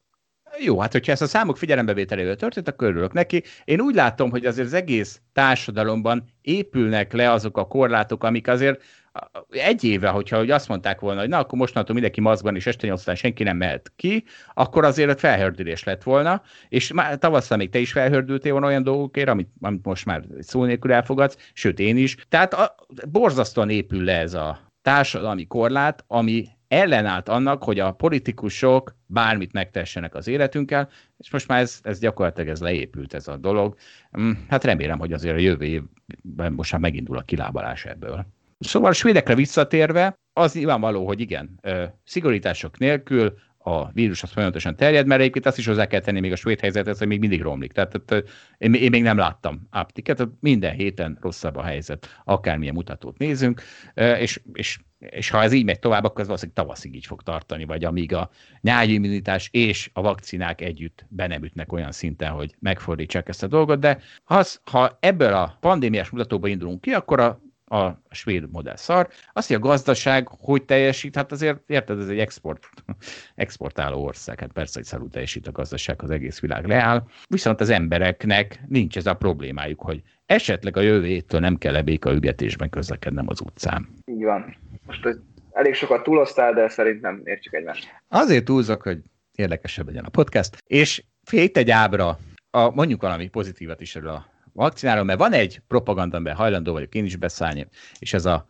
ez a oltással kapcsolatos. Tehát, hogy oltassa magát mindenki. Kedves hallgatók, én is be fogom magam oltatni, és én, ne, én nem azért fogom beoltatni magam, mert félnék a vírustól, hiszen ha most lennének koncertek, én még most is járnék rájuk, hanem azért fogom beoltatni magam, mert semmi veszélye nincsen. Viszont legalább megszabadulok a pampogóktól, azoktól, akik az én életemet akarják kontrollálni, akik is minél hamarabb megtörténik, ez nekem annál jobb. Tehát még, még ez a pozitív. Tehát, hogyha az ember nem is fél a vírustól, még akkor is bőven megéri magát beoltatni, és következőt hallottam ismerőseimtől, persze tele van a net az a vírustagadó, vagy az oltástagadókkal, meg stb. Most nem, nem az abszurd dolgokat, de azt tudta nekem mondani ismerősöm, hogy hát vannak fenntartásaim ezzel az oltással kapcsolatban. És hogy a francba? Mi az, hogy Kovács Béla Targonca kezelőnek fenntartásai vannak egy oltással kapcsolatban? Hát az, hát az könyörgöm, hát az átment a gyógyszeriparon, átment az orvostudományon, fél éve fél éve csak. Jó, tudni, hogy kevesebb idő alatt tesztelték, mint más De... gyógyszerek. Ez, Ezt nem tudjuk, jó. hogy mit okoz. Én, én mármint, hogy lehet, hogy semmit. Én, én kb. azt gondolom, de nem tudom biztosan, mert egyáltalán nem értek hozzá. Hát Balázs, hát pont erről beszélek. Hát, hát... Akarom magam oltatni, tehát egyetértek veled. Balázs, hát most ebben a, ebben a példában te vagy Kovács Béla Targonca kezelő, meg én vagyok Kovács Béla Targonca. Hát most mi az, hogy... Hát most Persze. mi... Védem is Kovács Béla Targonca kezelő. De hát én nem hát védem. Hát ezzel az Kovács Béla Targonca kezelő hülye. Én is hülye vagyok. Nem tudom. Vagyis nem, nem tudom. Tudom, hogy mi van abban. Az. Tudom, hogy az oltás nem veszélyes rám. Hát tudom. Hát különben nem ment volna át ezen a rohadt tizén. Ami fél évig csett. Tehát mondom, két nappal a, a, a járvány, vagyis a vírus felismerése után megvolt a vakcina. Utána fél évig arra vártunk, hogy vajon okoz-e problémát. Nem okoz problémát. Vagy nagyon kevés. Olyan, tehát érted, bőrpír, vagy mi a franc, vagy miért szoktak fenyegetni. Szóval, illetve bocsánat, ha valakinek shellfish allergiája van, akkor az vigyázzon magára. Én is be fogom egyébként oltatni magamat, ráadásul most pont ma voltam antitesteszten, hogy megnézzem, hogy egyébként védett vagyok-e. Én a sor legvégén leszek ezek alapján, mert az elmúlt fél évben elkaptam a vírust. És te miért oltatod be magad, amikor per pillanat immunis vagy? Hát majd mire oda kerülök, addigra már nem leszek immunis. Ja, értem. De addigra meg már nem lesz vírus. De nyugodtan. Tehát. Lehet, hogy az utazás meg fogja könnyíteni. Igen, nem tudom. Egyébként vicces, egyébként ez, ez egy tök érdekes aspektus, hogy lehet-e előnyben részesíteni azokat, akik oltást kaptak. Ez, ez egy tök érdekes, ez lesz a 2021 társadalmi kérdése. Ugye az a benne az érdekes, hogy hogy nem igazán van rá szükség, mert hogyha valaki tart a vírustól, oltassa be magát. És onnantól kezdve neki tök mindegy, hogy a többi ember az be van oltva, vagy sem. Hát nem, szóval nem tudom, ez egy, tök érdekes kérdés. 2020 a békaügetés éve volt, 2021 az, aki megette a vakcina főzeléket, az kaphat desszertet éve lesz. De hát ez már egy sokkal kellemesebb. Ezzel várjuk meg, amíg jobban elmerülünk 2021-ben. Na figyelj, most itt uh, hoztam egy csomó úgymond negatív példát a médiából, itt van egy a Spectator itt labból, hogy 2020 az valójában a, a történelmi negyedik legjobb éve volt, és most hagyjuk a gazdasági részét, mert az nagyon hosszú lenne, de hát ilyen egyszerű mutatók, hogy 2020-ban kb. 500 ezer, tehát félmillió 5 év alatti gyerek hal meg addicionálisan, a, ami részben a pandémia oka, csak hát az a helyzet, hogy Ennél jobbat csak az elmúlt három év produkált, hogy csak ilyen kevesen haltak meg addicionálisan. Ugyanis 2020-ban összességében 1,3 millióval kevesebb gyerek halt meg, mint 2010-ben, mint 10 évvel korábban. Tehát uh, egyszerűen 2020-at szíthatjuk, de ez a negyedik legjobb év volt a, a és e, ennek ugye az a oka, technológiai fejlődés, gazdasági fejlődés. És még egy érdekes, mert ez nekem nagyon tetszett, ebből még azért kiszedem, hát ugye a politika az valóban sokat romlott 2020-ban, az autoritáriánus vezetések, azok, ugye van egy ilyen mondás, hogy soha ne veszteges el egy jó krízist, és hát is valóban nem vesztegettek el, de az a helyzet, hogy 2021-ben már jóval gyengébb pozícióban lesznek, mint voltak korábban, mert hát ugye, gazdasági visszaesés. És még több, több ilyen pozitívum van, majd linkeljük az alapblogon ezt a cikket. Általában ugye arról szól, hogy a gazdasági fejlődés és technológiai fejlődés megmutatta, hogy a 2020 még mindig a negyedik legjobb év volt a történelemben, és például ez a vírus is csomó mindenre ráébresztett minket, hogy milyen könnyedén tudunk kezelni, például egy globális pandémiát is, még úgy is, hogy tök bénán kezeltük. És figyelj Balázs, te nézed a Mandaloriant? Igen, láttam az összes részt. Nagyon jó. Nem fogunk spoilerezni, vagy megpróbáljuk, de ez egy spoiler, de hát, de hát... Nem olyan durva spoiler. Ez egy nem olyan durva spoiler, ez nem, nem, a, nem az a spoiler spoiler, hanem egy másik spoiler. Az történt, hogy volt egy jelenet az utolsó részben, négy nő indult vad gyilkolászásra, és hát akkor a hülye gyerek annyira kocka csávos, sose voltam, hogy tudjam, hogy például mire jó a rohamosztagasok páncélja, de azt mindig furcsáltam, hogy a lézerpisztoly lövedék ellen nem. Ugye simán lövöldözték le egymást, de hát akkor minek? Na de most kiderült, hogy a női... Ez mindig zavart a Star Wars-ban. Engem is. De most kiderült, hogy női pofonok ellen sem jó. Tehát elindul négy nő legyilkolni őket, és még csak nem is, nem is lézerkarddal, meg lézerpisztolya, hanem van egy pontja a verekedésnek, ahol, ahol, ahol pofonokat osztogatnak a robasztogosoknak, azok meg borulnak jobbra-balra. Hát ugye a PC-ről van szó most megint, hogy, hogy ezekben, a, ezekben a filmekben már olyan, mi ez, olyan pozíciókban is olyan abszurd dolgokat vetnek be, tehát az a társadalom, ahol a nőknek kell a legdurvább fizikai munkát végezni, mint például a harc és a verekedés, az valószínűleg egy sokkal kevésbé sikeres társadalom lesz, mint ha ezt a arra biológiailag, alkatilag sokkal megfelelőbb férfiak csinálják. Tehát az olyan, mintha ugye a maratoni csata hírét, azt nem egy férfi maratonfutó vitte, el volna, vitte volna el, aki ma két óra alatt tudja futni a maratont, hanem egy nő, aki csak kettő és negyed óra alatt. Tehát amikor néha azért még, tehát ne arra, hogy Balázs, amikor szembe jön ez a PC propaganda, akkor azért néha azért ez, ez, ez azért melbecsap, hogy ez, ez mennyire furcsa. És, és hát volt is egy cikk. inkább ilyen erőltetett érzékenyítésnek. Most ki az erőltetett? A PC vagy én? Most nem, nem, nem, már nem tudom. Nem tudlak. Az érzékenyítés, amit a Netflix csinál meg, amit a, akár a Mandalorian, az nem Netflix, de... Igen. Mindegy Zsolt, maradjuk annyiban, hogy a rohamosztagosoknak szerintem a páncél az arra való, hogy nagyot koppanjon a földön, és lehessen tudni, hogy a jók azok mennyire sikeresen harcolnak. Vagy hogy lehessen tudni, kik a jók, meg kik a rosszak. És figyelj, te, ez az érzékenyítéshez még azért hozzá tartozik, és ezt már azért nagyon furcsálom.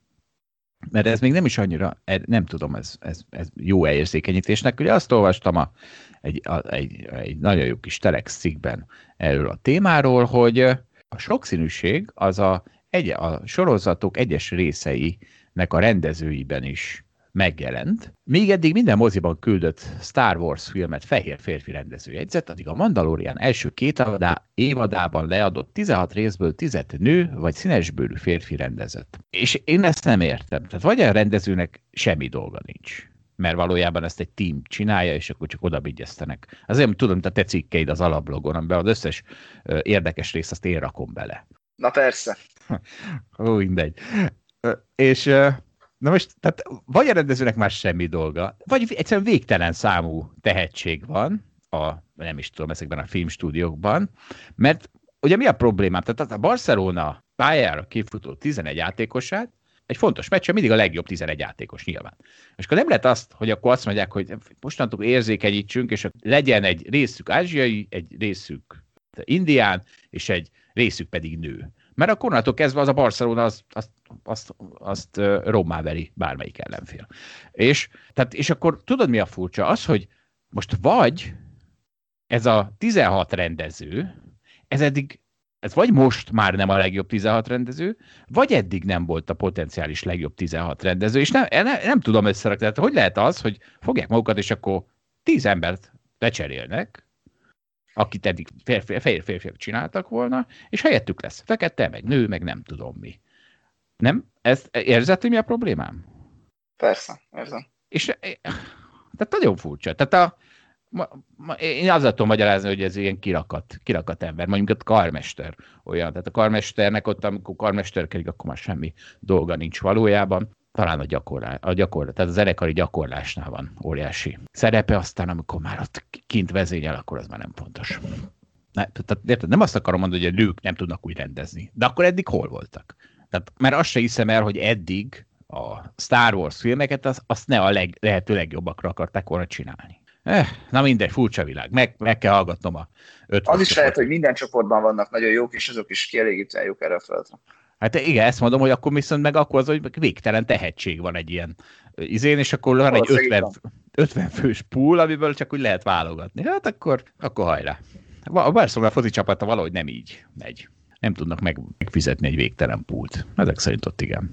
Ezt a telexiket majd linkelem, mert ez nagyon jó, és az volt egy fontos üzenete, hogy azért lett a Marvel univerzum olyan jó filmekben, mert találtak egy ilyen teljesen Marvel univerzum szerelmes embert, aki mindent tud róla, energiájának a 120%-át ilyen hülyeségekre költi, vagy tölti, és, és onnantól kezdve, hogy ő a kezébe kapta a Marvel univerzum filmeknek a, nem is tudom mit, a mondjuk rendezését, nem rendezését, hanem organizálását, onnantól kezdve kilőttek a Marvel filmek, és lenyomtak minden, minden versenytást. Tehát az, hogy valaki borzasztóan foglalkozik egy dologgal, és nagyon jó lesz benne, és ilyen hülyeségben, hogy, hogy mit tud a pó, pókember, meg mi a, mi a, nem tudom, onnan jön a pókember, és, és ezt is lesz, aki megfizeti, hát nem, hogy lesz, aki megfizeti, valószínűleg a világ egyik legjobban kereső állása.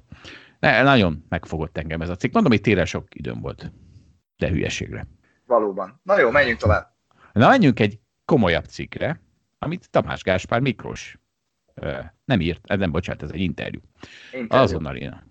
És hát ugye Tamás Gáspár Miklós aztán abszolút a nem tudom milyen társadalmi, gazdasági spektrum más, másik végletével hozzám képest, és akkor érdeklődő olvastam ezt az interjút, és és... Szerintem titeket már nem lehet ugyanabban a dimenzióban értelmezni. Bár Tamás Gáspár Miklós én amúgy is nehezen értelmezem. Igen, neki is ez a baj, hogy mi az, hogy nem lehet érteni az ő cikkeit. De hát én sem nagyon szoktam érteni az ő durvább cikkeit.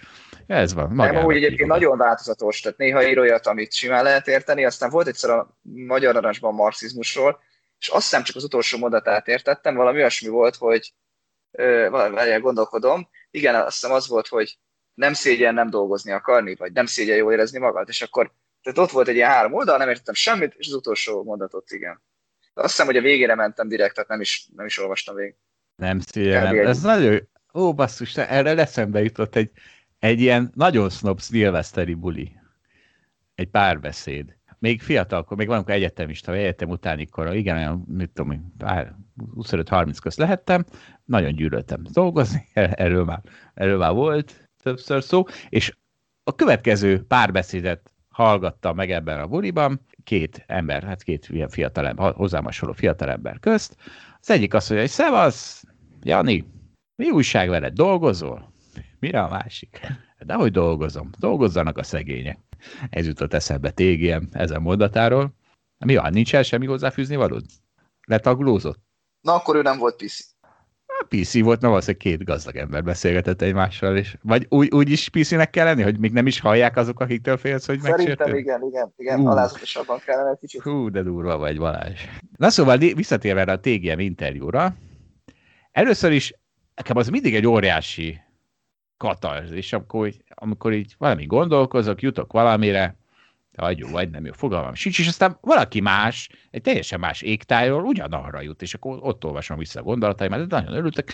Tamás Gáspár Miklóssal is visszaolvastam az gondolataimat, hogy az ember ne nézzen, ne nézze az ember, hogy mások táncolnak, hanem táncoljon, ne nézze, hogy mások fociznak, hanem focizzon, és így tovább.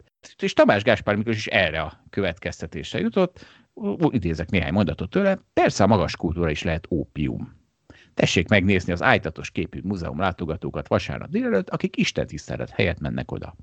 Ezt az eldologgia tudott egy fetisisztikus műjelvezetet is helyes gyanakvóan nézni, és elutasítani azt is, ami a hangverseny látogatásban egyszerűen státusz szimbólum, hiú páváskodás, üres unaloműzés. De ez lehetséges, különösen, ha az emberek maguk is énekelnek, zenélnek, rajzolnak, írnak. Na ennyi. Van tovább is az idézet, de nem olvasom tovább, mert többit nem értem. Vagy te érted, Balázs, és akkor fölolvasom. Aha, olvasd föl. Jó, nem, nem véletlen, hogy a fényes szelek nemzedéke a nagyapjának nevezte ki Kodályt, igaza volt. Jancsó milyen jól meghallotta a forradalom zenéjét, amelyet Bartók csak azért is paraszt zenének hívott akkor, amikor még uralkodott a paraszt pofozó gentry. Zsolt, én a szakkollégiumban találkoztam azzal, hogy mi az, hogy fényes szelek nemzedéke, meg a Jancsó Miklósnak van egy ilyen filmje, és akkor ez ott a nem tudom, 30-as, 40-es éveknek az ifjúságáról szól. Ennyit értek belőle, hogy mire gondol parasztpofozó gentry alatt, azt nem, nem biztos, hogy értem, hogy ott mire gondol. Meg úgy általában sem teljesen. De most ezt, ezt, ezt elmagyaráztad? Jó, hát akkor sokkal többet te se értettél ebből. Akkor mondok még tőle egy idézet. Kicsit akartam vágni. Jó van. Mondok tőle még egy idézetet, azt mind a ketten érteni fogjuk. A mozgalom harcosai lemondtak a vallás vigaszáról, az alkohol vigaszáról, a nacionalizmus helyehújájáról, a promiszkuitás vigaszáról, az anyagiasságról, a föltörekvésnek nevezett karrierizmusról, vállalták az üldöztetést, az elbocsátást, a börtönt. Ezek a derék kommunisták voltak, azt hiszem, a, akikről ilyen emelkedetten beszél, és hát mégis egy, egy, egy részét én is vallom ennek, úgyhogy akkor lehet, hogy lehetne belőlem is derék kommunista. Hát melyikről mondasz le? A vallásról igen, mondjuk az alkoholról nem biztos, nacionalizmusról is nem mondasz, promiszkalitásról nem hiszem, anyagiasságról sem talán, Hát ötből kettő vagy három. De nem, nem, nem. Például a konzumidőtözmusról lemondok. Uh, az nincs is felsorolva. De az az anyagiasságnak szerintem a része. Jó, jó, ja, te azt hívtad így, aha, jó. Hát nem tudom. Határeset lehetsz. De a börtön nem válaszolom. Látod, még a rendőrnek is meghunyászkodok a piros lámpánál. Hát igen. Figyelj, ha már nacionalizmus. A, a múltkori adásban ugye óriási kognitív diszonanciátokra léptem neked, meg Botonnak, amikor azt mondtam, hogy azt az egyszerű állítást fogalmazta meg, hogy ha A nagyobb, mint B, akkor B kisebb, mint A. Csak abban a formában, hogyha a magyar ságodat, tehát a magyarokat jobban szereted, akkor a többieket kevésbé. És akkor Botond azt mondta, hogy de hát ez nem igaz, mert az ő múltjában is ö, idézett, hogy az A, meg a B, meg a C, meg a D milyen békésen együtt éltek. Hát ott nem vitatkoztam már, de hát az, jó, az nem azt mondtam, hogy ha kevésbé szereted, akkor az azt jelenti, hogy, hogy, nem, hogy egyáltalán nem szereted. És akkor mondok egy olyan példát, amit szerintem nem fog a kognitív diszonanciádba ütközni. Ha azt állítom, hogy ha az én gyerekeimet jobban szeretem, mint a többi gyereket, az azt is jelenti, hogy a többi gyereket bizony kevésbé szeretem, mint az én gyerekeimet. Ez, ez így elfogadható? Igen. Na, amikor ugye ezt mondtam nemzetekkel, akkor felháborodtál, és valami olyat mondtál, amit ne haragudj, de még a szépségversenyen is lehajítanak a színpadról, mert a szépségversenyen csak világbékét követelnek, de te azt mondtad, hogy de az olyan jó lenne, hogyha olyan jó lenne magyarnak lenni, hogy mindenki magyar akar lenni. Ne haragudj. E, de és... ez teljesen megfér egymás mellett, hát ne viccelj. Hát szerethetem a magyar foci csapatot, és attól még szerethetem az izlandit is, amit nem annyira szeretek. De szimpatikusnak, szerethetőnek találhatom, attól még a magyar csapatnak szurkolok az izlandival szemben. Jó, én csak annyit mondtam, hogy kev- kevésbé fogod szeretni. Ja, hát abszolút, persze. Kevésbé szeretjük az izlandi foci csapatot. És egyébként sok visszajelzést kaptunk, de azt senki nem írta meg nekünk, kedves hallgatók, hogy a malév kinek és miért hiányzik. Úgyhogy azt hiszem, ezt a témát fölgöngyölítettük, a malévre semmi szükség, de ha a malévre nincs szükség, akkor az összes többi magyar cégre sincs szükség. Győzön a legjobb. Nem menjünk bele, az összes többi magyar cégre sincs szükség. Na hát, jó. Nem úgy, hát, nem lehet csak, minden nap minden témát megbeszélni. Jó, értem, csak, ezt csak úgy értettem, hogy csak azért, mert magyar cég, az nem jogosítja. Nem, az nem ad neki ez, ez így van, ez így van. Na, okay. És ha már nacionalizmus, és ha már, sőt, ha már nacionalizmus helye hújája, és ha már jóslatok, hát akkor találtam egy nagy váltást, mert így decemberben olvastam is, és például Adit. Most Aditól fogok idézni, hát sajnálom, ez most, most mindenkit megidézünk. És ez azért érdekes, Adi száz éve olyat írt, amit azt hiszem ma is lehetne írni. Hát én felolvasom. Néznek bennünket kultúrnépek. Látják képtelenségünket a haladásra, látják, hogy szamoéd erkölcsökkel terpeszkedünk, ott okvetetlenkedünk Európa közepén, mint egy kis, itt felejtett középkor. Látják, hogy üresek és könnyük vagyunk, ha nagyot akarunk csinálni, zsidót ütünk, ha egy kicsit már józanodni kezdünk, rögtön sietünk, felkortyintani bizonyos ezer éves múlt kiszínezett dicsőségének édes italából, látják, hogy semmit tevők és viasznák vagyunk, nagy népek sziklavára, a parlament, nekünk csak arra jó, hogy lejárassuk. Mi lesz ennek a vége? Szeretett úri véreim, mert magam is ős magyar volnék, és nem handlé zsidó, mint ahogy ti címeztek mindenkit, aki különb, mint ti. A vége az lesz, hogy úgy kitessékelnek bennünket innen, mintha itt sem lettünk volna. Legyünk ez egyszer számítók, kerekedjünk föl, s menjünk vissza Ázsiába. Ott nem hallunk kellemetlenül igazmondó demokratákat, vadászunk, halászunk, vegyük a csöndes hazai kártyajátékot, és elmélkedhetünk ama bizonyos, szép, ezred éves álomról. Menjünk vissza, szeretett úrivéreim, megölít bennünket a betű, a vasút, meg a sok zsidó, aki folyton ösztökél, hogy menjünk előre. Fel a sallanggal, fringiával, szentelt olvasókkal, kártyákkal, kulacsokkal, agarakkal, versenylovakkal és ősökkel menjünk vissza Ázsiába. Olvastam több Adi Endrét is, hát ha a bitcoin árfolyamáról is ír valamit, de azért akkora váltesz nem volt. Hát vagy lehet, hogy vannak a világnak változó és nem változó részei. Engem ez megfogott. Palás, téged ez megfogott? Igen, hát az látszik, hogy a témák nem sokat változtak, de az, hogy ki hogy ír róla, van, aki szebben, van, aki kevésbé szebben. Hát igen, csak, de té- tehát tényleg nagyon érdekes ez a, a, a témák állandósága, ahogy mondod. Tehát, hogy az, hogyha valaki haladást szerete, akkor annak az elég nagy ki Magyarországon élni.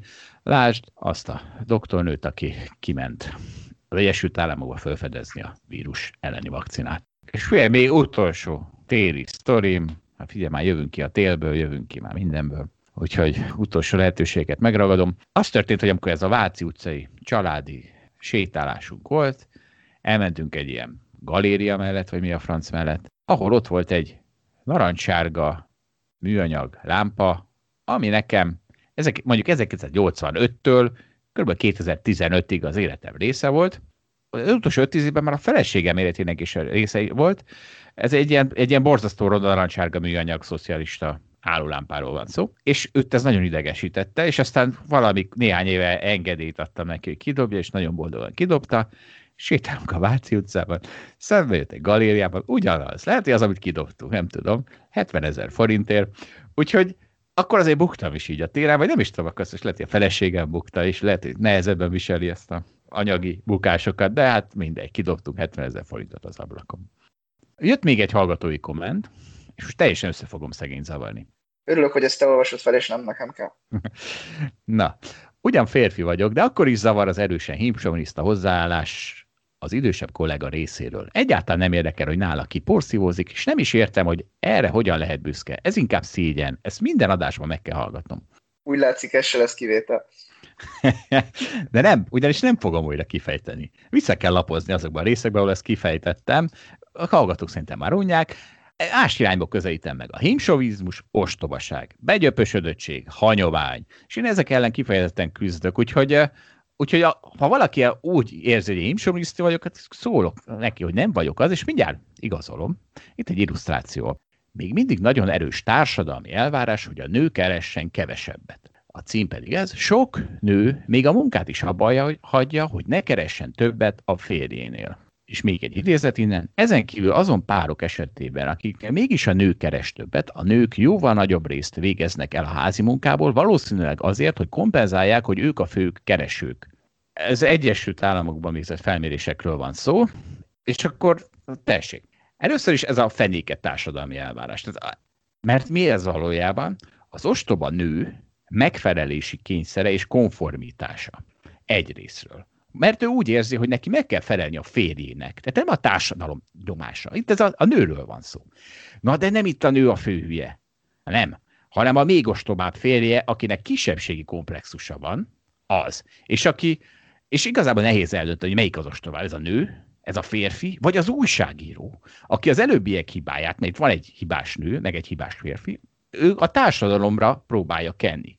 Nem, valójában az emberek hülyék, ez a helyzet. Itt az, az a két tag is, aki ebben részt vesz egy ilyen házasságban, mert a nő, hogyha ilyen férje van, akkor miért nem áll odébb? Hát a házasságok 50-60 a vállással végződik, nyugodtan odébb lehet állni. Egyrészt, másrészt ott a férfi, hát az meg aztán tényleg abszolút kriminális, akinek az a fontos, hogy a haverjai mit mondanak róla a kocsmában, és nem az, hogy a családnak milyen lehetőségei vannak azáltal, hogy a nő a gazdas, gazdaságilag sikeresebb. Eh, elképesztő. Az én környezetemben van néhány haverom, aki büszke arra, hogy a barátnője többet keres nála. Hát igen, hát ez, ez nyilván ez ilyen boomer gondolkodás, tehát az, e, e, ebben, ebben ez, ez, most már ez egy kevésbé divat. Igen, sőt, praktikusan elég jó, ha az embernek a barátnője többet keres, mint ő.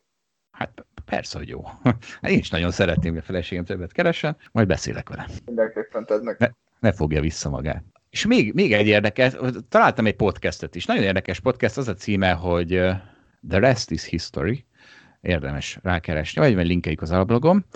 Két politikus beszélget, nem politikus, most két történész beszélget nagyon érdekes dolgokról, és az egyik résznek az volt a témája, hogy arról beszélgettek, hogy milyen vezetőkből kapják meg a grét, tehát a nagy, mint, mint uh, uh, Nagy Sándor, uh, Nagy Katarin cárnő, vagy ki, ki, ki volt ő. Szóval, Jól tessék? Jól mondod. Nem, magyarul nem tudom, angol tudom ezeket. És, és egy érdekes konklúzió, hogy ki az, aki a mostani vezetők közül megkaphatja majd a Great jelzőt, és azt mondták, hogy például Putyin ilyen. Nyilván csak Oroszországon belül, azért, mert őt egy saját realitást kreált, amin belül ő valóban Great. Hiszen, hogyha egy ország úgy gondolja, hogy az a jó, hogyha elfoglaljuk a szomszédos országokat, hát akkor ez kevés vezető hozza nekik tálcánál, Putyin hozta. Persze a civilizáltabb országokban ez már nem elvárás egy vezetőtől, de hát ez, ez van. És szerintük, aki valójában lehetne, az Angela Merkel, csak hogy ő meg pont a greatnessnek az ellentéte minden, minden szempontból.